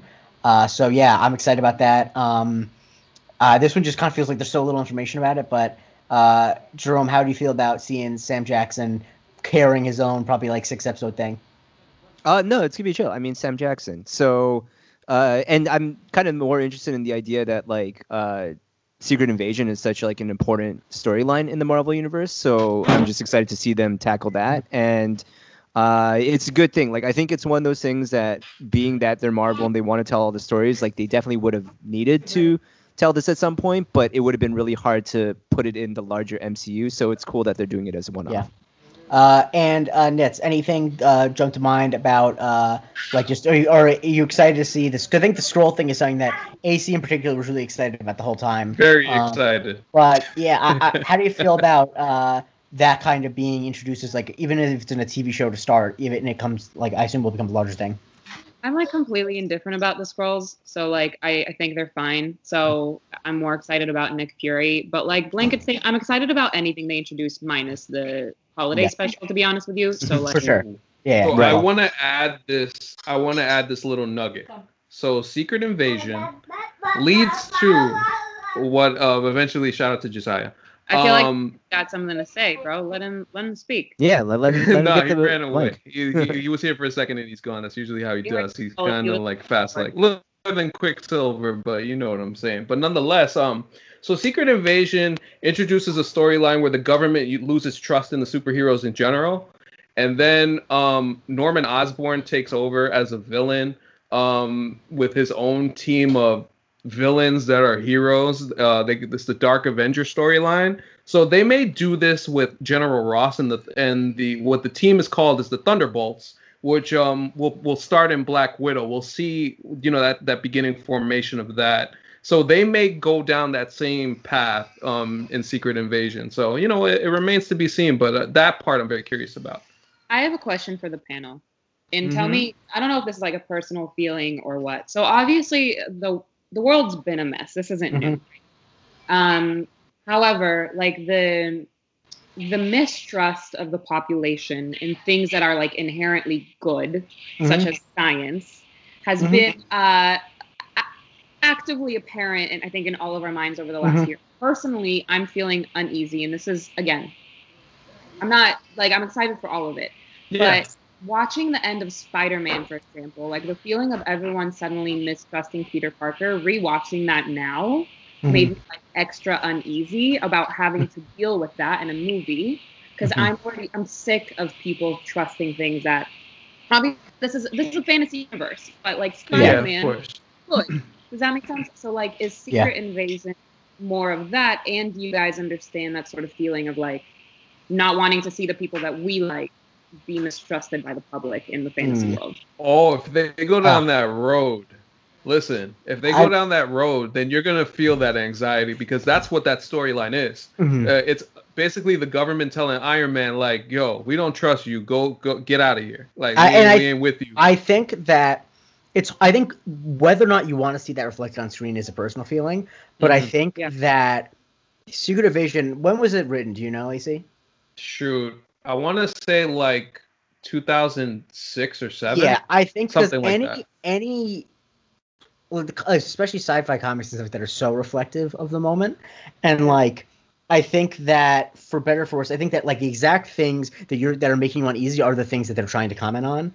That specifically with like a Secret Invasion, when you say 2006, like that, I that immediately makes you think like clearly there's I, I haven't read it. I would bet a lot of money there's a lot of allusions to like post 9/11 panic about terrorism stuff like that in there of like who because you because we were convinced that anyone we could be walking on the street was a terrorist like that I think is echoed there. Oh yeah, now- amongst the heroes too. exactly. And so now and so with like Spider-Man, for example, with like an Infowars type guy telling everyone that you can't that who this guy is and you can't trust him, I think that like I said, whether or not you it makes you more uneasy to see it on screen is up to you. But I think that kind of a reality about sci-fi storytelling for as long as it's been in mass entertainment, it kind of is that it will repackage whatever the anxiety of the day is and put it in a hero storyline. So it's not as like yelling at you about it that it, you know what I mean? And like it, it, whether or not you like that or not is up to you. But I think that like if you go back to old Star Treks like every Star mm, Trek is about a social issue you know um yeah Yeah, I think that's all. I think that's all fair. Um, listen, at the end of the day, like when it comes to these movies, I try and separate um what's happening in general, and that's just me. You know, everybody's different. Um, but I, I I can understand how everything that's going on can make you feel a way if if if definitely if your emotions are in tune with what's uh what's happening out there. Like wanting to escape it in the Marvel films has been generally nice, but needing to deal with like public mistrust right now feels Got like you. Yeah. but who Mhm. knows if that and I think that there's a really I think there's a spectrum I think the spectrum goes from not necessarily wanting because you want to escape ACs wanting to like just kind of not engaging in it and then I think that ultimately like and I, this is not a value judgment anyway I think that I personally I, a lot of the enjoyment I get out of things especially especially movie like for example the winter soldier i get a lot of enjoyment in thinking about and analyzing how it reflects our actual world so i think that like i think that there's it's it's a spectrum of how you can take it and i don't think that they're going to engage in it in such a way that it's going to be impossible to watch Yeah, without it's like not I, like I the books. The books are yeah, like I don't like think that they're going to be. I think to a I- lesser yeah, I think that I think that it's going to be. Eh, but anyway, I understand your point. I think that that is a very valid Yeah. point, and I don't think that that's something that's lost on Marvel folks, especially with this, because there hasn't been anything as consuming as the coronavirus pandemic ever. In so like I think that yeah. yeah. I was gonna say big like part we of can watch Star Wars and make the nerdy ass comparison between the Empire and like Trump, right? Like you can or whatever, and like America, you could do you can make all these little we were comparisons. just I- I do, talking I about that earlier. But- but it doesn't nothing i think in the history of at least our lifetimes has screamed in our face Mhm. as much as the pandemic Yeah. I yeah. agree. Yeah, I, I think um like we we should move to the next one, but like I would just say to like Nitz's point, um all those other examples that were listed were not nearly as tangible as this thing is, and I Correct. think that's why it's so difficult Yeah. to like Yeah. put to uh, like even see it in a fictional form. Yeah, I, I, I, I just actually, I'm actually wondering too now that you mentioned that. I think that's true. Is I honestly don't know I think that there. I think also because it's touched so many parts of our lives. I almost don't know how you could tell any story without having some reflection of any story that takes place in our world that without having some reflection. And I think it just depends on how much it is. Because yeah, because I, as I think like we talked about like the the Spider-Man thing with mistrust in the media. Like, there's no like I I. I that seems like such a because that's actually like such a secondary thing to coronavirus, you know? Because the actual coronavirus pandemic is one thing, and then the Mhm. mistrust is like a whole second thing. So like I'm wondering how I, I don't know. And I think that there's just I think you're right. I think you'll be able to see it in so many things, and I think that it really is just a question of how they navigate it. Because I think you're right. It who knows how much or how much are people looking for their reality to be reflected, and how much are they looking for it to be escaped? And yeah, um, How I don't know. about I think actually sorry, and then we can go on, but I want to hear what you guys think. Is like, do because obviously a lot of TV shows, for example, are starting to like integrate the pandemic into the storyline, even if like on a very light note, they'll be wearing masks or they'll be you know Yeah. practicing Mhm. social distancing, and they'll be doing it as like a sort of like acceptance of this is what the world is. Now, obviously, the world's new normal, even after vaccine, will be different. So the question is, do we see that starting to be reflected? Like, let's say we're wearing masks well into like 2024, 2025, or forever. Who the fuck knows? Do we think that we start seeing that reflected in superhero films? And do you want that, or do you want superhero films remain attached to the reality we had before? I don't think so initially, and I only know this because uh, Falcon and the Winter Soldier, when they went back on set, they had to take out a storyline that had apparently there was a pathogen that caused like disease and Mhm. stuff like that, and that was gonna be the storyline. But with the pandemic, they were like, ah, you know what, we gotta nix that. So Yeah. that came out, and um, Not know so that out. yeah, that was yeah, that was one of the earlier uh, things that you know once the pandemic happened, they took that out. Um, I know everybody's been wearing masks on the set and they're tested constantly and stuff like that. I don't think so initially, but um, you know, I think it really depends on what the world looks like in the next Yeah. year or so. I also, And- I also just want to yeah. say, there's no, even if we should be, there's no way we are going to be wearing masks in 2024, 2025. And when I say we, I mean people as a society. Like even yeah, if, and I, w- I would tend to agree with not Jake on that. Like unfortunately, like there's just no way it's gonna happen. There's, I would say that the odds of pe- most people wearing masks by the end by June next year are slim to none. So I just, this is not, unfortunately, like I mean, all you got to do is just look at what's happening be- outside when- in the Yeah. peak, Yeah. and people were just like, like- nah, I'm not doing there's a lot of people talk about like the new normal that's going to happen even after we have a vaccine and it's like i think that things are going to i think to a bad extent i think things are going to go back to exactly normal i think that people are not going to take any more precautions than they did before I I completely am agree with you. staying at home. Yeah. to be able to- I, and I don't blame you, not one bit. yeah um anyway so Yeah. the thing that's coming out is miss marvel really exciting Yes. Uh, uh, she's uh, a disciple of captain marvel yes. um so brief overview ac because we're running long what's her deal uh what's her powers uh, Kamala Khan. Um, she eventually gets uh powers that basically she's a polymorph. So in other words, she could stretchy, stretchy. She got the stretchy arms. Um, uh, she could make her hands like really, really huge and uh beat the crap out of people. She's a great character um to use in the Avengers video game. Um, but nonetheless, like she's a bubbly, super positive personality, and and she she idolizes the Avengers. She idolizes Captain Marvel, and I think it'll be cool to see her uh, come into her own there. And it's kind of like the really like you know energetic and, and to to the point I made just earlier, positive thing that I think people will really love, and, and I think it's it's something for kids, especially uh, girls too. Um, she's that type of uh, in a way inspirational figure in the book. So like it'll cool it'll be cool to see her um Mhm. get a chance and it's a newcomer too um that's playing her. So th- so just for just for that fact and just that it's like a it's a brand fresh new storyline. Mhm. and um I'm also looking forward to see if the Inhumans get involved at some point uh down the road because And- that's part of wanna- I do want to note that I think a big thing too is that, and I this is uh, I think is well reported on, but that it- she's a Muslim American yes. um, and is uh, I think that that's you know and you know obviously I can't I can't speak on that, but also I think just like the different stories you can get at, and also uh, famously lives in Jersey City, New Jersey, which was once the home of one Jay Christie. So shouts to that. Um, you know, He's from uh, New Jersey. well, Jersey City, New Jersey, but yes. Uh, so like you know, just barely. But uh, I just I, I don't know. Um, Nits, uh, anything other thoughts about Miss Marvel? Um, I think that's gonna be really good, and fun, and positive. I'm really looking forward to it. Oh, I love it. Um, I think you know the pessimist in me, and I'm really trying to not be pessimistic, but you know everyone was like, uh, how do I say this? How do I say this politely? I think it's amazing when we put um, women superheroes in a Mhm. highlighted spot. I think the the angry. I'm so sorry. I don't mean to be like politics, Mm. but I No, but go was, like, and it it feels everything. Everything just feels tied into you know like reality at this point. But for example, like at the end of Endgame or and Infinity War when they had all the women fight together, and she's like, Yeah. she's not alone, and I'm like. You gave these women maybe ten lines throughout the movie. Yeah. Not Mhm. 50 women empowerment right now. Like you didn't Mhm. actually have lines. However, I'm a 27 year old woman.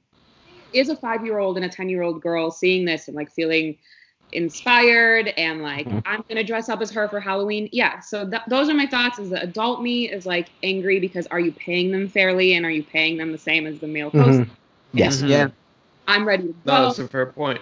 And if you're not, then like at least there's the aspect of it that like on the performative level, this means a lot to young girls growing up who need to see a superhero. So yeah. Yeah. And you I just hope think the reaction honestly- to that is, um, you just hope the reaction to this is much better than her actual predecessor in Captain Marvel. Yeah. Like we we just went through this, so I really, I, the, I, I, you're, I, the one thing when they first announced it, I talked about, I am very, very happy about it, but I cannot imagine a person who I'm more scared for in the world. Not because she's uh, going to be a very rich and successful actress, but a 16 year old Pakistani American girl is now going to be like have the target of comic book nerds on her, and I'm not that happy about that. Yeah, yeah. Which I honestly. I don't know. Like, I didn't catch up on everything. Like, I'm. If you're listening to this and you're a trash fan that's gonna come at this woman for being I- a woman, I I, hope that they won't. swear. I, I, I like to think we built a fan base that doesn't do that, but I agree. Yeah, Yeah. for the most If you part, have we're a pretty friend good. that's gonna say it. Yeah, if you are six degrees of connection. Exactly. Oh, yeah, yeah. for sure. That's a don't just place to be. don't harass people.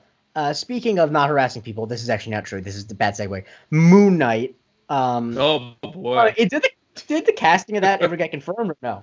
Um, so basically, it's all assumed that Oscar Isaac is is uh playing Moon Knight. Um, Nice, Just dancing. Just stuff. nice. And, Which um, is basically honestly this- Oscar Isaac rules. she's so, yeah, recreating his Isaac dance in great, Deus man. Ex Machina, like right now, is what she's doing at the moment. Yeah. I've never seen So it, but I'm it- gonna say yes Yeah. telepathically. so so yeah, just to give a background, and I and I, I got to be honest with you, I don't know a lot about Moon Knight myself. That's another one that I gotta. Moon Knight's gotta basically Marvel on, but- Batman. Yeah. Yeah, but the difference between him, like Moon Knight, is legitimately psychotic. Legitimately, Yeah. like he has a dissociative personality. Nit's Um, just holding her finger it- up. it basically. shows Batman up in is very currently- Genuinely psychotic. Hold on. No, the psychotic part doesn't bother me because Yeah. mood. yeah, I'm up? Right. So you said Marvel Batman. Yep. Before you go further, explain the connection to me because I hate Batman. So in what ways is he like Batman, and in what ways is he better? I I, No, I don't I mean, specifically. He's just like a He's just vigilante. like a vigilante. He's a vigilante, and I really do think that the that the uh, similarities end there.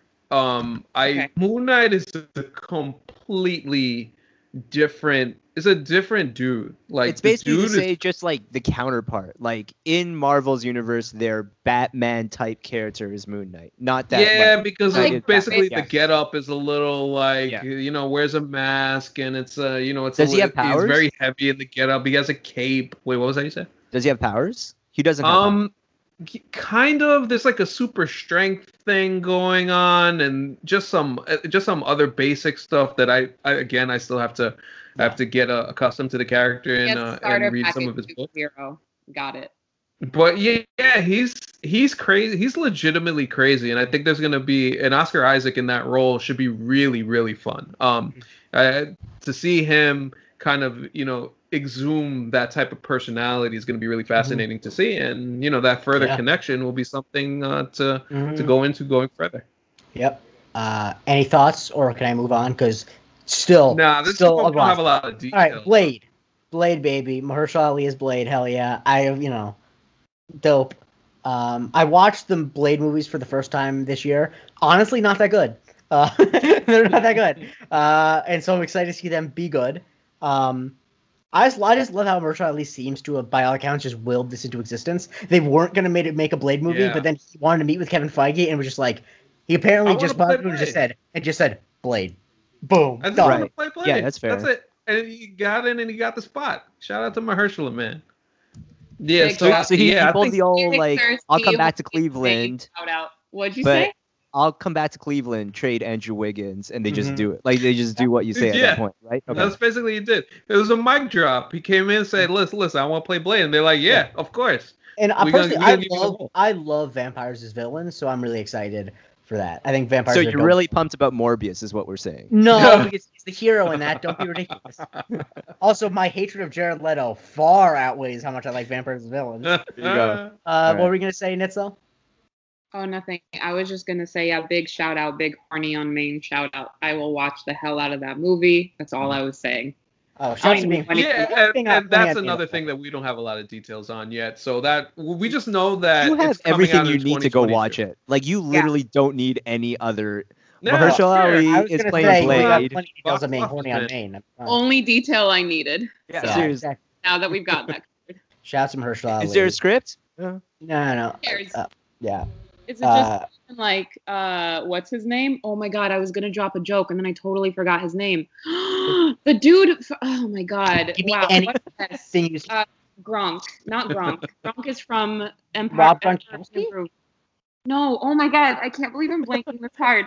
The rock guy from Ragnarok. Korg. Oh, Korg? Korg. Yeah, yeah. If like Korg was gonna show up, Oh, what happened? I, Yeah, I mean, that's just good like job on like getting Korg out of your system entirely that you don't remember. Like after all that I we've done to Korg. traumatize. You Yeah. love Korg. Well, also, it, Jerome, Jerome, don't be stupid. She doesn't listen to the podcast she's not on, so don't. don't. It's, yes, I am on. that's, I- that's true. Fair well, enough, yeah, but enough. you're there for them. No, because Jerome is like, because we talk about Korg all the time, but it's like she doesn't know that. Uh, anyway, No, no, not Yes. at all. so yeah, shouts to Blade. Um, all right, Black Panther 2, they announced officially that they're not going to recast the role of T'Challa, which I think we all knew. Yeah. Um, because they, it, it, and I don't want to say they couldn't, because like I don't want to imply that, like I believe Kevin Feige when he says that he had no intentions of ever recasting it. Mhm. Uh, just because I think that um, you know, I think because Chadwick's so special to so many of the viewers that like he is inextricable from that character, and I think that the audience is gonna go along with whatever they have to do in order to keep the franchise going. Like it's not like like I don't think there's gonna be anyone who's gonna not. There might be some, but like I think that people are going to be rooting for the series because of what Chadwick brought to it, and because they love the first one. That I think that they they have the confidence to not have to scramble and uh, to recast or anything like that. But um, yeah, I it's uh, would have lost a lot of fans. If I Ex- personally don't. I think if it was important to the plot line, I maybe would have sat through it or I would have googled it. I don't think I can't watch. I can't rewatch Black Panther at this point. Hmm. Right? Like if I haven't been. I honestly haven't been able to. Yeah. Um, I will eventually, but I haven't been able to. It just like I don't know. It's just like Or- it, it, it hit me different.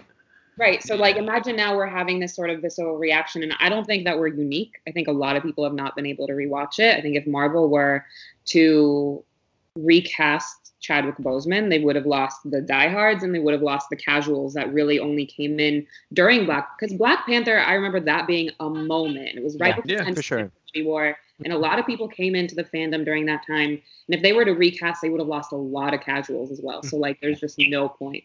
It also was by far the most critically acclaimed one they did, and not that that matters that much, but I guess what I'm saying is like it definitely has a place in the Marvel universe as like the first movie that felt like they hit it on all cylinders for everyone, not just ca- casuals, diehards, everyone involved. And I think that there's just um yeah, there's just so much uh goodwill built up.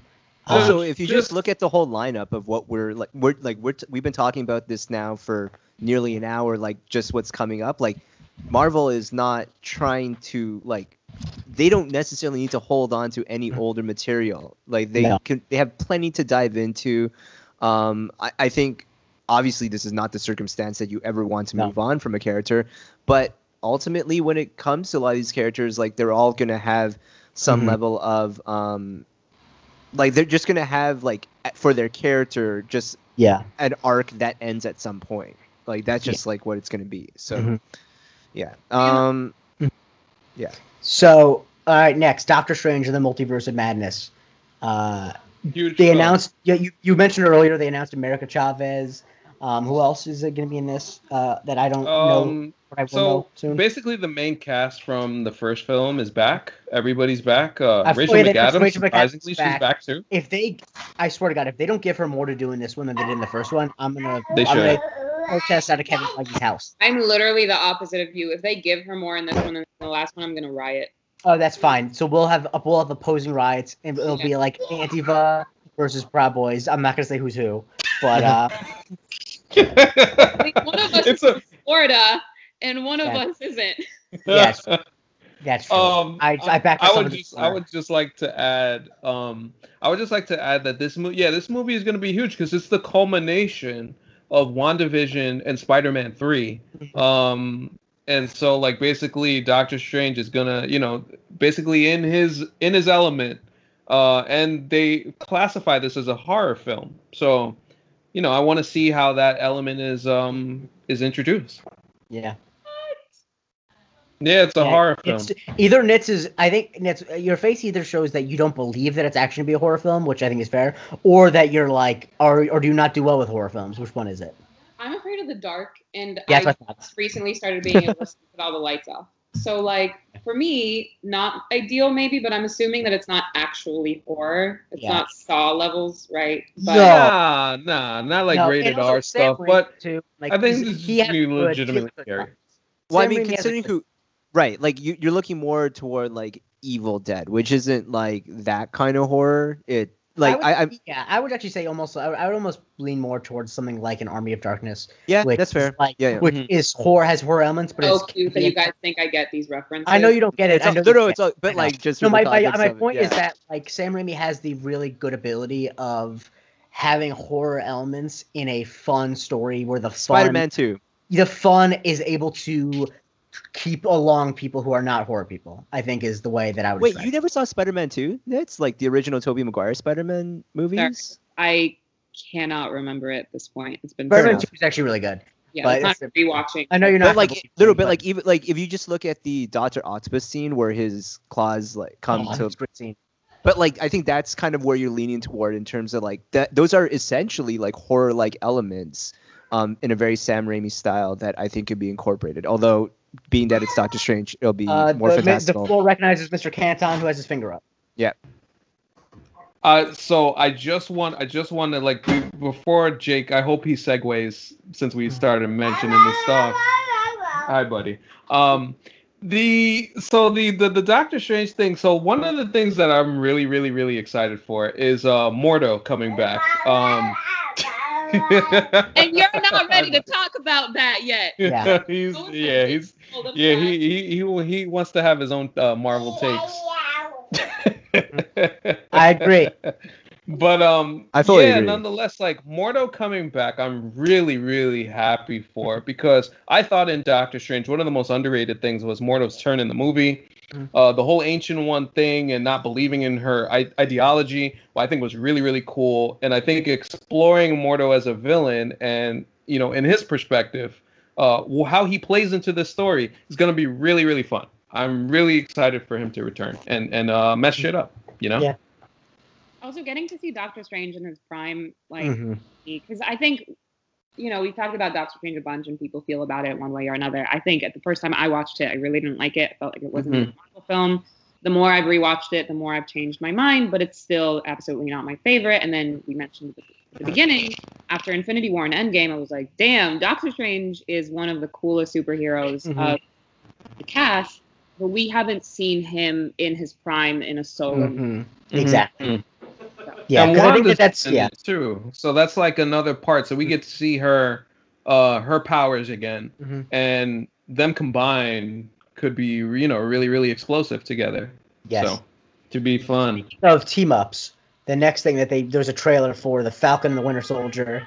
Um, just some great stuff all around. Um, I'm excited for the show. Uh, they still they've kept a lot of the stuff close to the vest. You really don't know what's going on in it. But um, any thoughts about the new trailer? Legacy of Captain America. Um, that's really what this is. Um, this is uh, Sam initially having to probably give up the shield at the start of the at the start of the show, and them introducing U.S. Agent, who is the government's Captain America. That they want to have a new one. Mhm. Yeah, Wait, so we're, we're getting a government superhero? We're getting a government. Yeah, it's a government dude. Assuming he who's, eventually becomes a bad guy.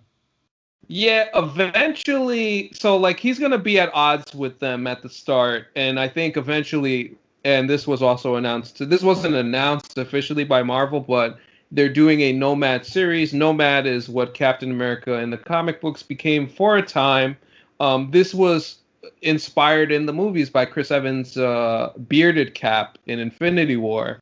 So it would have been cool to see if they decided to do the Nomad story as Captain America between what he was doing after Civil War, before uh, you know, leading up to Infinity War. But what I think they're going to end up doing is whatever happens to U.S. Agent here, uh, played by Wyatt Russell.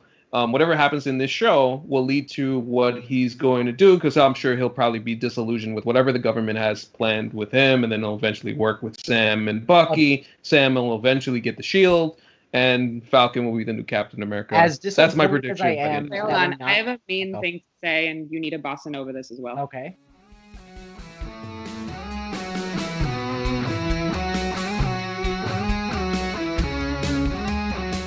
You're right. Yeah, you were mentioning about the super soldier thing, AC. Yeah, what I was gonna say was the super soldier serum is, um, you know, one of the alleged plot points is that Sam is offered by the government. You can have the shield, you can be Cap if you want to, but take the super soldier serum. And he's like, eh, yeah, I, nah, I'm good.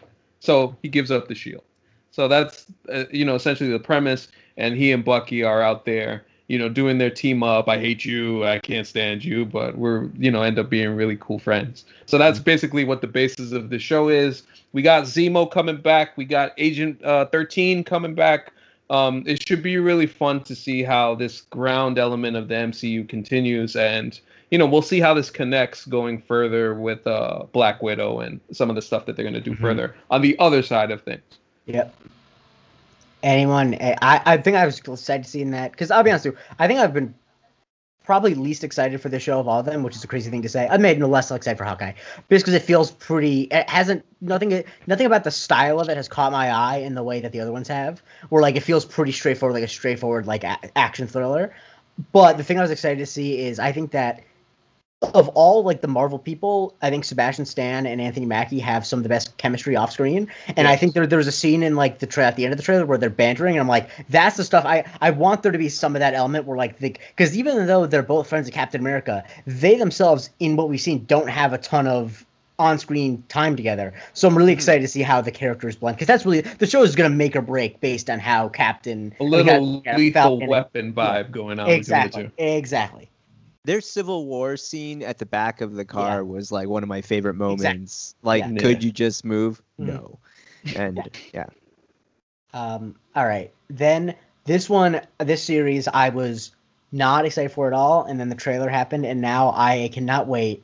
This next one, I don't know. No, I don't know. You're yeah, no, you're right. Loki- No, I'm just mad that you're right. Just say it. Loki looks so fucking good. It's It looks Yeah. really fucking good. I was so not excited for him. Like, what are they doing? The character's dead. Why are they bringing him back? We don't need this. It's like, oh wait, excuse me. He's gonna time crimes. Nitz just pulled out a lighter and is waving around in her home, and I think that that's completely appropriate. Owen Wilson is playing like a middle manager in like this time vault. Time variance Also, authority. I was gonna get to it. The most important thing.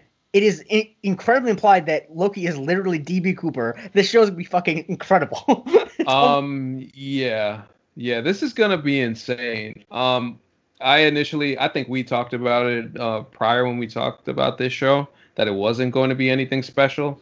But they're introducing kang the conqueror played by jonathan majors who is a huge part of things going forward as term in terms of the villain aspect of things. He is not a one-off he will be showing up we'll get to it a little bit later but um his introduction and uh, Loki, obviously, how Loki stuff interferes with not only time but reality, affects Mhm. Doctor Strange and things that's going on with that.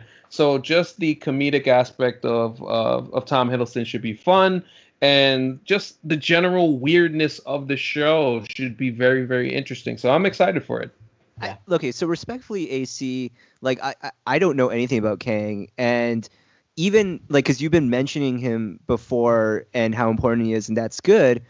But if this trailer wasn't fun, I still wouldn't care. Like, so I think to me, like it's Okay. like it's a fact that this is this looks Yeah. actually really fun, Yeah. and it doesn't matter Yeah. who the characters are. Yeah. like like you took what I and like I'm still sitting on it right now until like I actually watch it. Like I, I know it's gonna be good, but like a played out character in Loki. Yeah. And the fact that like it like you're putting him in this situation and he looks fun in this Mhm. situation is great. Like I was thinking about it as we were kind of reliving the excitement with the lighter and everything. There is and there is an energy about it that feels very Umbrella Academy season two to me. And Yes. and I Yeah, I think agree. there's something about that like Yeah. I, I didn't think about it until this moment here, but I was like kind of replaying in my head Yeah. and I'm like, just the pace and the energy, and of course, just like a lot of just the aesthetic to it. It looks super fun, and and it needs to be that for me to be really hyped about it because I don't care really how much it connects back. Like, it, of course, it's going to serve its purpose, purpose, and that's going to be really great. But like in my mind, it's like you can do that with any other character. You could do that with Yeah, any other storyline. exactly. That's Yeah. fine It's also Like, you a could bring him out in a Loki, situation. too. yeah so like the key is you have to actually make loki actually exciting to watch again and i Mhm. think they did that with the trailer so that's that's where i Mhm. sit Nitz, what was your reaction to the trailer? Oh my god, I'm losing my fucking mind. You guys, can- I get that I like know. everyone can't see, but I'm I'm freaking out just even talking Mhm. about it. Mainly because a couple of things. Loki's not my favorite character. Mhm. I think Jerome said it perfectly. Played out was the best way to describe it. You know, we've had. Sorry, my phone keeps vibrating. We've had um. We've had him be good, then be bad all of a sudden, then be good, then be bad, then be good, then be bad, like five times within the span of like 20 minutes. And I think even in Ragnarok, like he's probably my least favorite Mhm. part of it. I felt like just just choose your shtick at this point. Like I've had enough of your arc going back and Mhm. forth, right? If this seems like it's not a part of it at all, we get Loki mm-hmm. and we get a fun storyline, and I don't necessarily care about how it attaches to like the future Mhm. of the cinematic universe either. What I do like is that it takes such an integral moment of the MCU uni- universe that we know already. That makes sense. Like the s the reality that oh my god, hi kiddo. Josiah is on Anthony's lap, and it's adorable. Hi. um, Can you hear me? He cannot hear you. No. um He can in his heart. Anyways, moral of the Yeah. story. Yeah. Summary: Loki's been played out. This Mhm. storyline seems fun, seems fun as hell, and I like that it doesn't just spring out of nowhere. That was also my thing. as we were like, Mhm. Loki's dead, so how does this make sense? But it's a Mhm. perfect transition from what happened in Endgame. So, Mm. Yep. mo- this is like top one most excited Yeah. for. Uh, yep. it All right, feels I'm- like yeah, um go. sorry i just like just No. because of what nitz was mentioning like the potential here in like just how different it feels and how loki is being used it feels like what it has the potential of what we got where they took ragnarok with thor like Exactly. take him and put him in a completely different place Mhm, Uh, the one question I caught, like I only watched the trailer once. I need to watch it again. mhm. Um, does he visit the Soul Stone at a point? You know, Is what there- It, it looked is there, like there like, was a I- couple of different it- places. it looked like I saw he Black was in Widow Iron Man sitting- one, Right. and um, you might be right. Now you make me want to watch the trailer. Like go back again and watch see. it. There's one right? scene where you just see someone sitting there in a full kind of leather black, like outfit in what seems to be kind of an orange hueish place. Mhm. Like Yeah. she's she maybe is stuck in there. I, I need to go back. Like this is literally off of one watch Yeah. and uh, me just being like, oh my goodness. I'm not swearing because I'm just assuming Josiah Mhm. at some point is going to pick it up. But oh Mhm. my goodness, um, they're like I, I just don't know what I watch. I'm just very excited No, about it, so I need to like pick it apart. But like, I yeah, Yeah, they okay, got Google up back. in there, baby. They got- All right. I mean, we got Google up in there. You can't go Yeah. wrong. Sorry, Uh, buddy. Yeah, go ahead. Let's move on to the next. No, no, no. I uh anyway. So uh next, they announced Ant Man and the Wasp. Uh, Quantumania is the new one. Great Uh, name. What a honestly, name. great. I think it's a great name because it's both about the quantum realm, and I think also just like Quantumania, just the whole thing of putting quantum in front of anything is like the joke in yeah. and the wasp. I think it's great. Um, It's not a new Vampire I- Weekend I- album.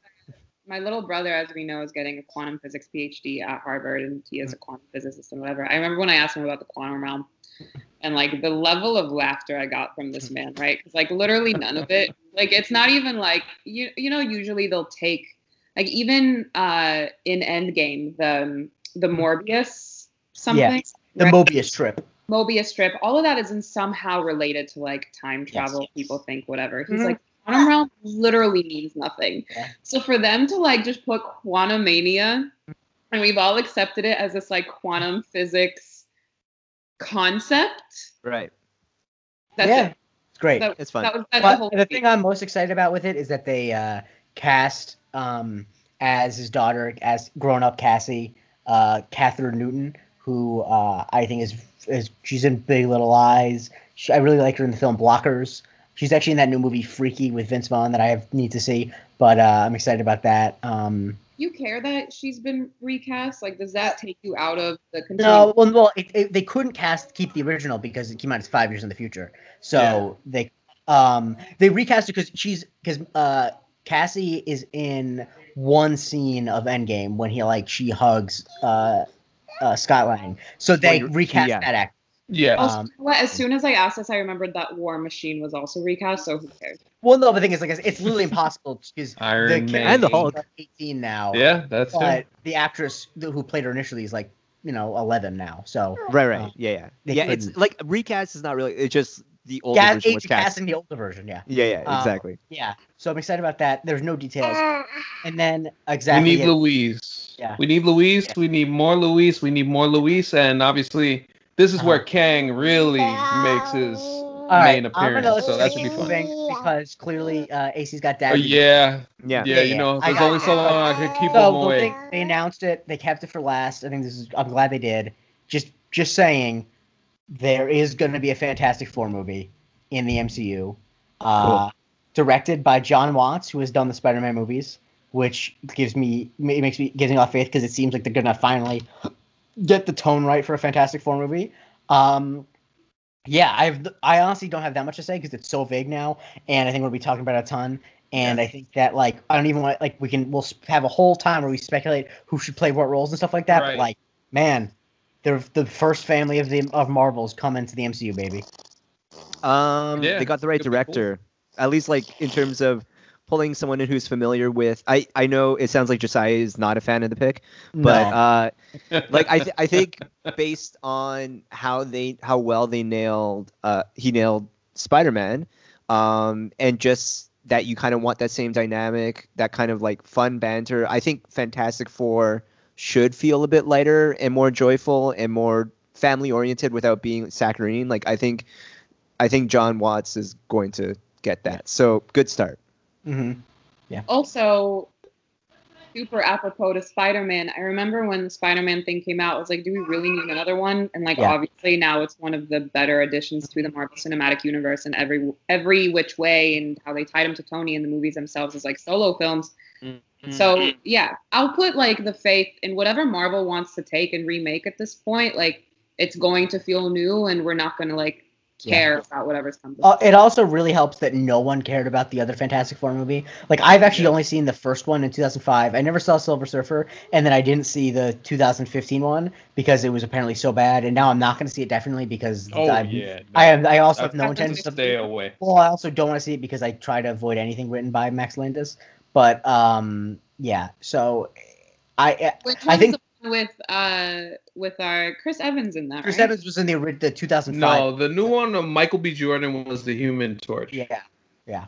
It would, but anyway. Um, Yeah, nonetheless, we No, we all need to yeah, say more it's, about yeah, that. it's. I think that because like like the original Spider-Man movies were a phenomenon, and even the Amazing Spider-Man movies made hundreds of million dollars. I think the fact that the Fantastic Four movies weren't that big of a deal is why it doesn't feel the same fatigue. Because like I, who cares? But yeah, I'm just so ex- I'm excited because as as everyone who uh, reads Marvel comics has told me over and over and over again, dude, all the best villains are Fantastic Four villains. All the Yes. best Fantastic Four villains. it's true. And so like, I, you on, man. Oh my god. We get a Victor Von Doom Oh, that I'll isn't be- played by the motherfucker from Nip Tuck. It's gonna be great.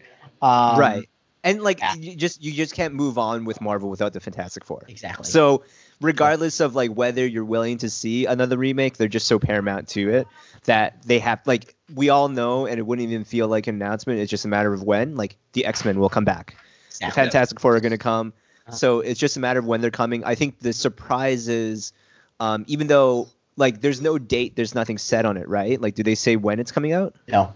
Yeah. So I think besides 2023, I think. is that what they say? Yeah. So, So that would be when it would be slotted in next. Yeah, Right. which like for all our early talks when we mentioned Fantastic Four, I think we were just like take Yeah. your time with it. But that is taking your time with it. Like that's it's gonna come when it comes. It's just more of a confirmation that it is. Yeah.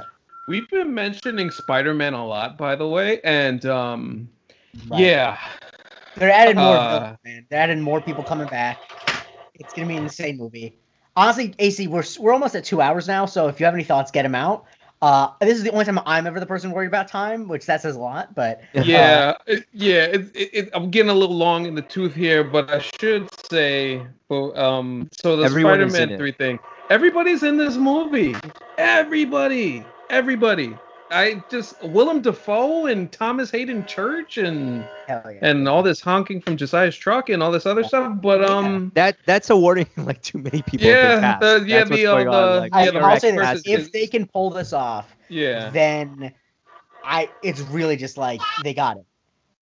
And so like yeah, I, I I'm just I'm excited to see what they do. Also because I think the big thing too is that people are like, how are they going to juggle all these villains? As I mentioned in the last pod we talked about it, I think that they're going to have a, each of these villains can have a lot less screen time. Like they're not going to have a ton of screen time each of them, obviously. Like, I think it's going to be not going to be cameos, but I think that like it's not like they're some gonna, are going to be cameos need at this point. I think we not- have yeah. to like some have to be cameos. some have to be cameos, exactly. Okay, but Well, also, how many how many movies have we asked? How are they going to handle this? many- Exactly. How are they going to handle this Yeah. many villains? And Yeah. like they Exactly. figured it out. So Exactly.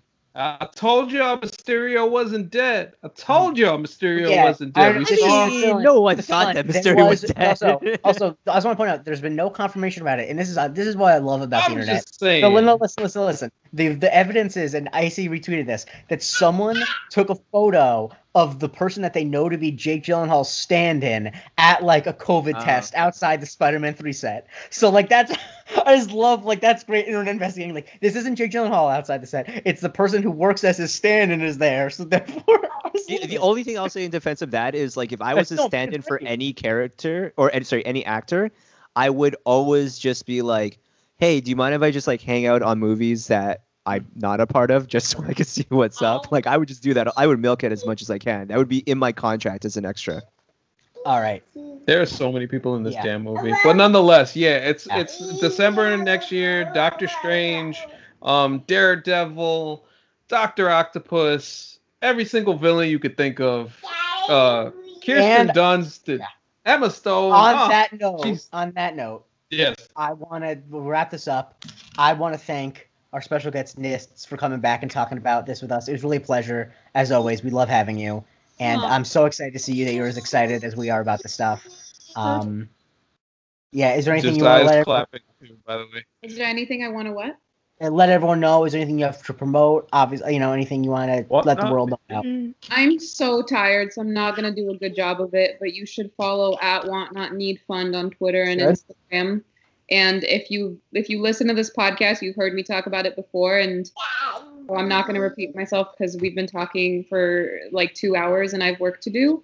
And you can also follow me at nitzbluv at nitzbluv. You don't have to do that second one, but like It- definitely do that first one. Absolutely. And Jerome, Jerome Chang, where can people follow you? Uh, you can follow me at Black Dragon Roll. Uh, let's close this pod. AC, where can people follow you? You can follow me at Anthony Canton unders- underscore three on Twitter. I keep get, having to get used to that name. Also, what, what were you gonna say next? No, no, you No, can keep going, keep going, keep going. Oh, okay. Um, so finding peace in the storm podcast, uh, my new podcast, my new solo podcast that just started. Um, I had Iman from Dishes and Dimes talking about the Raptors, talking about a lot of uh, cool things. Shout out to Iman.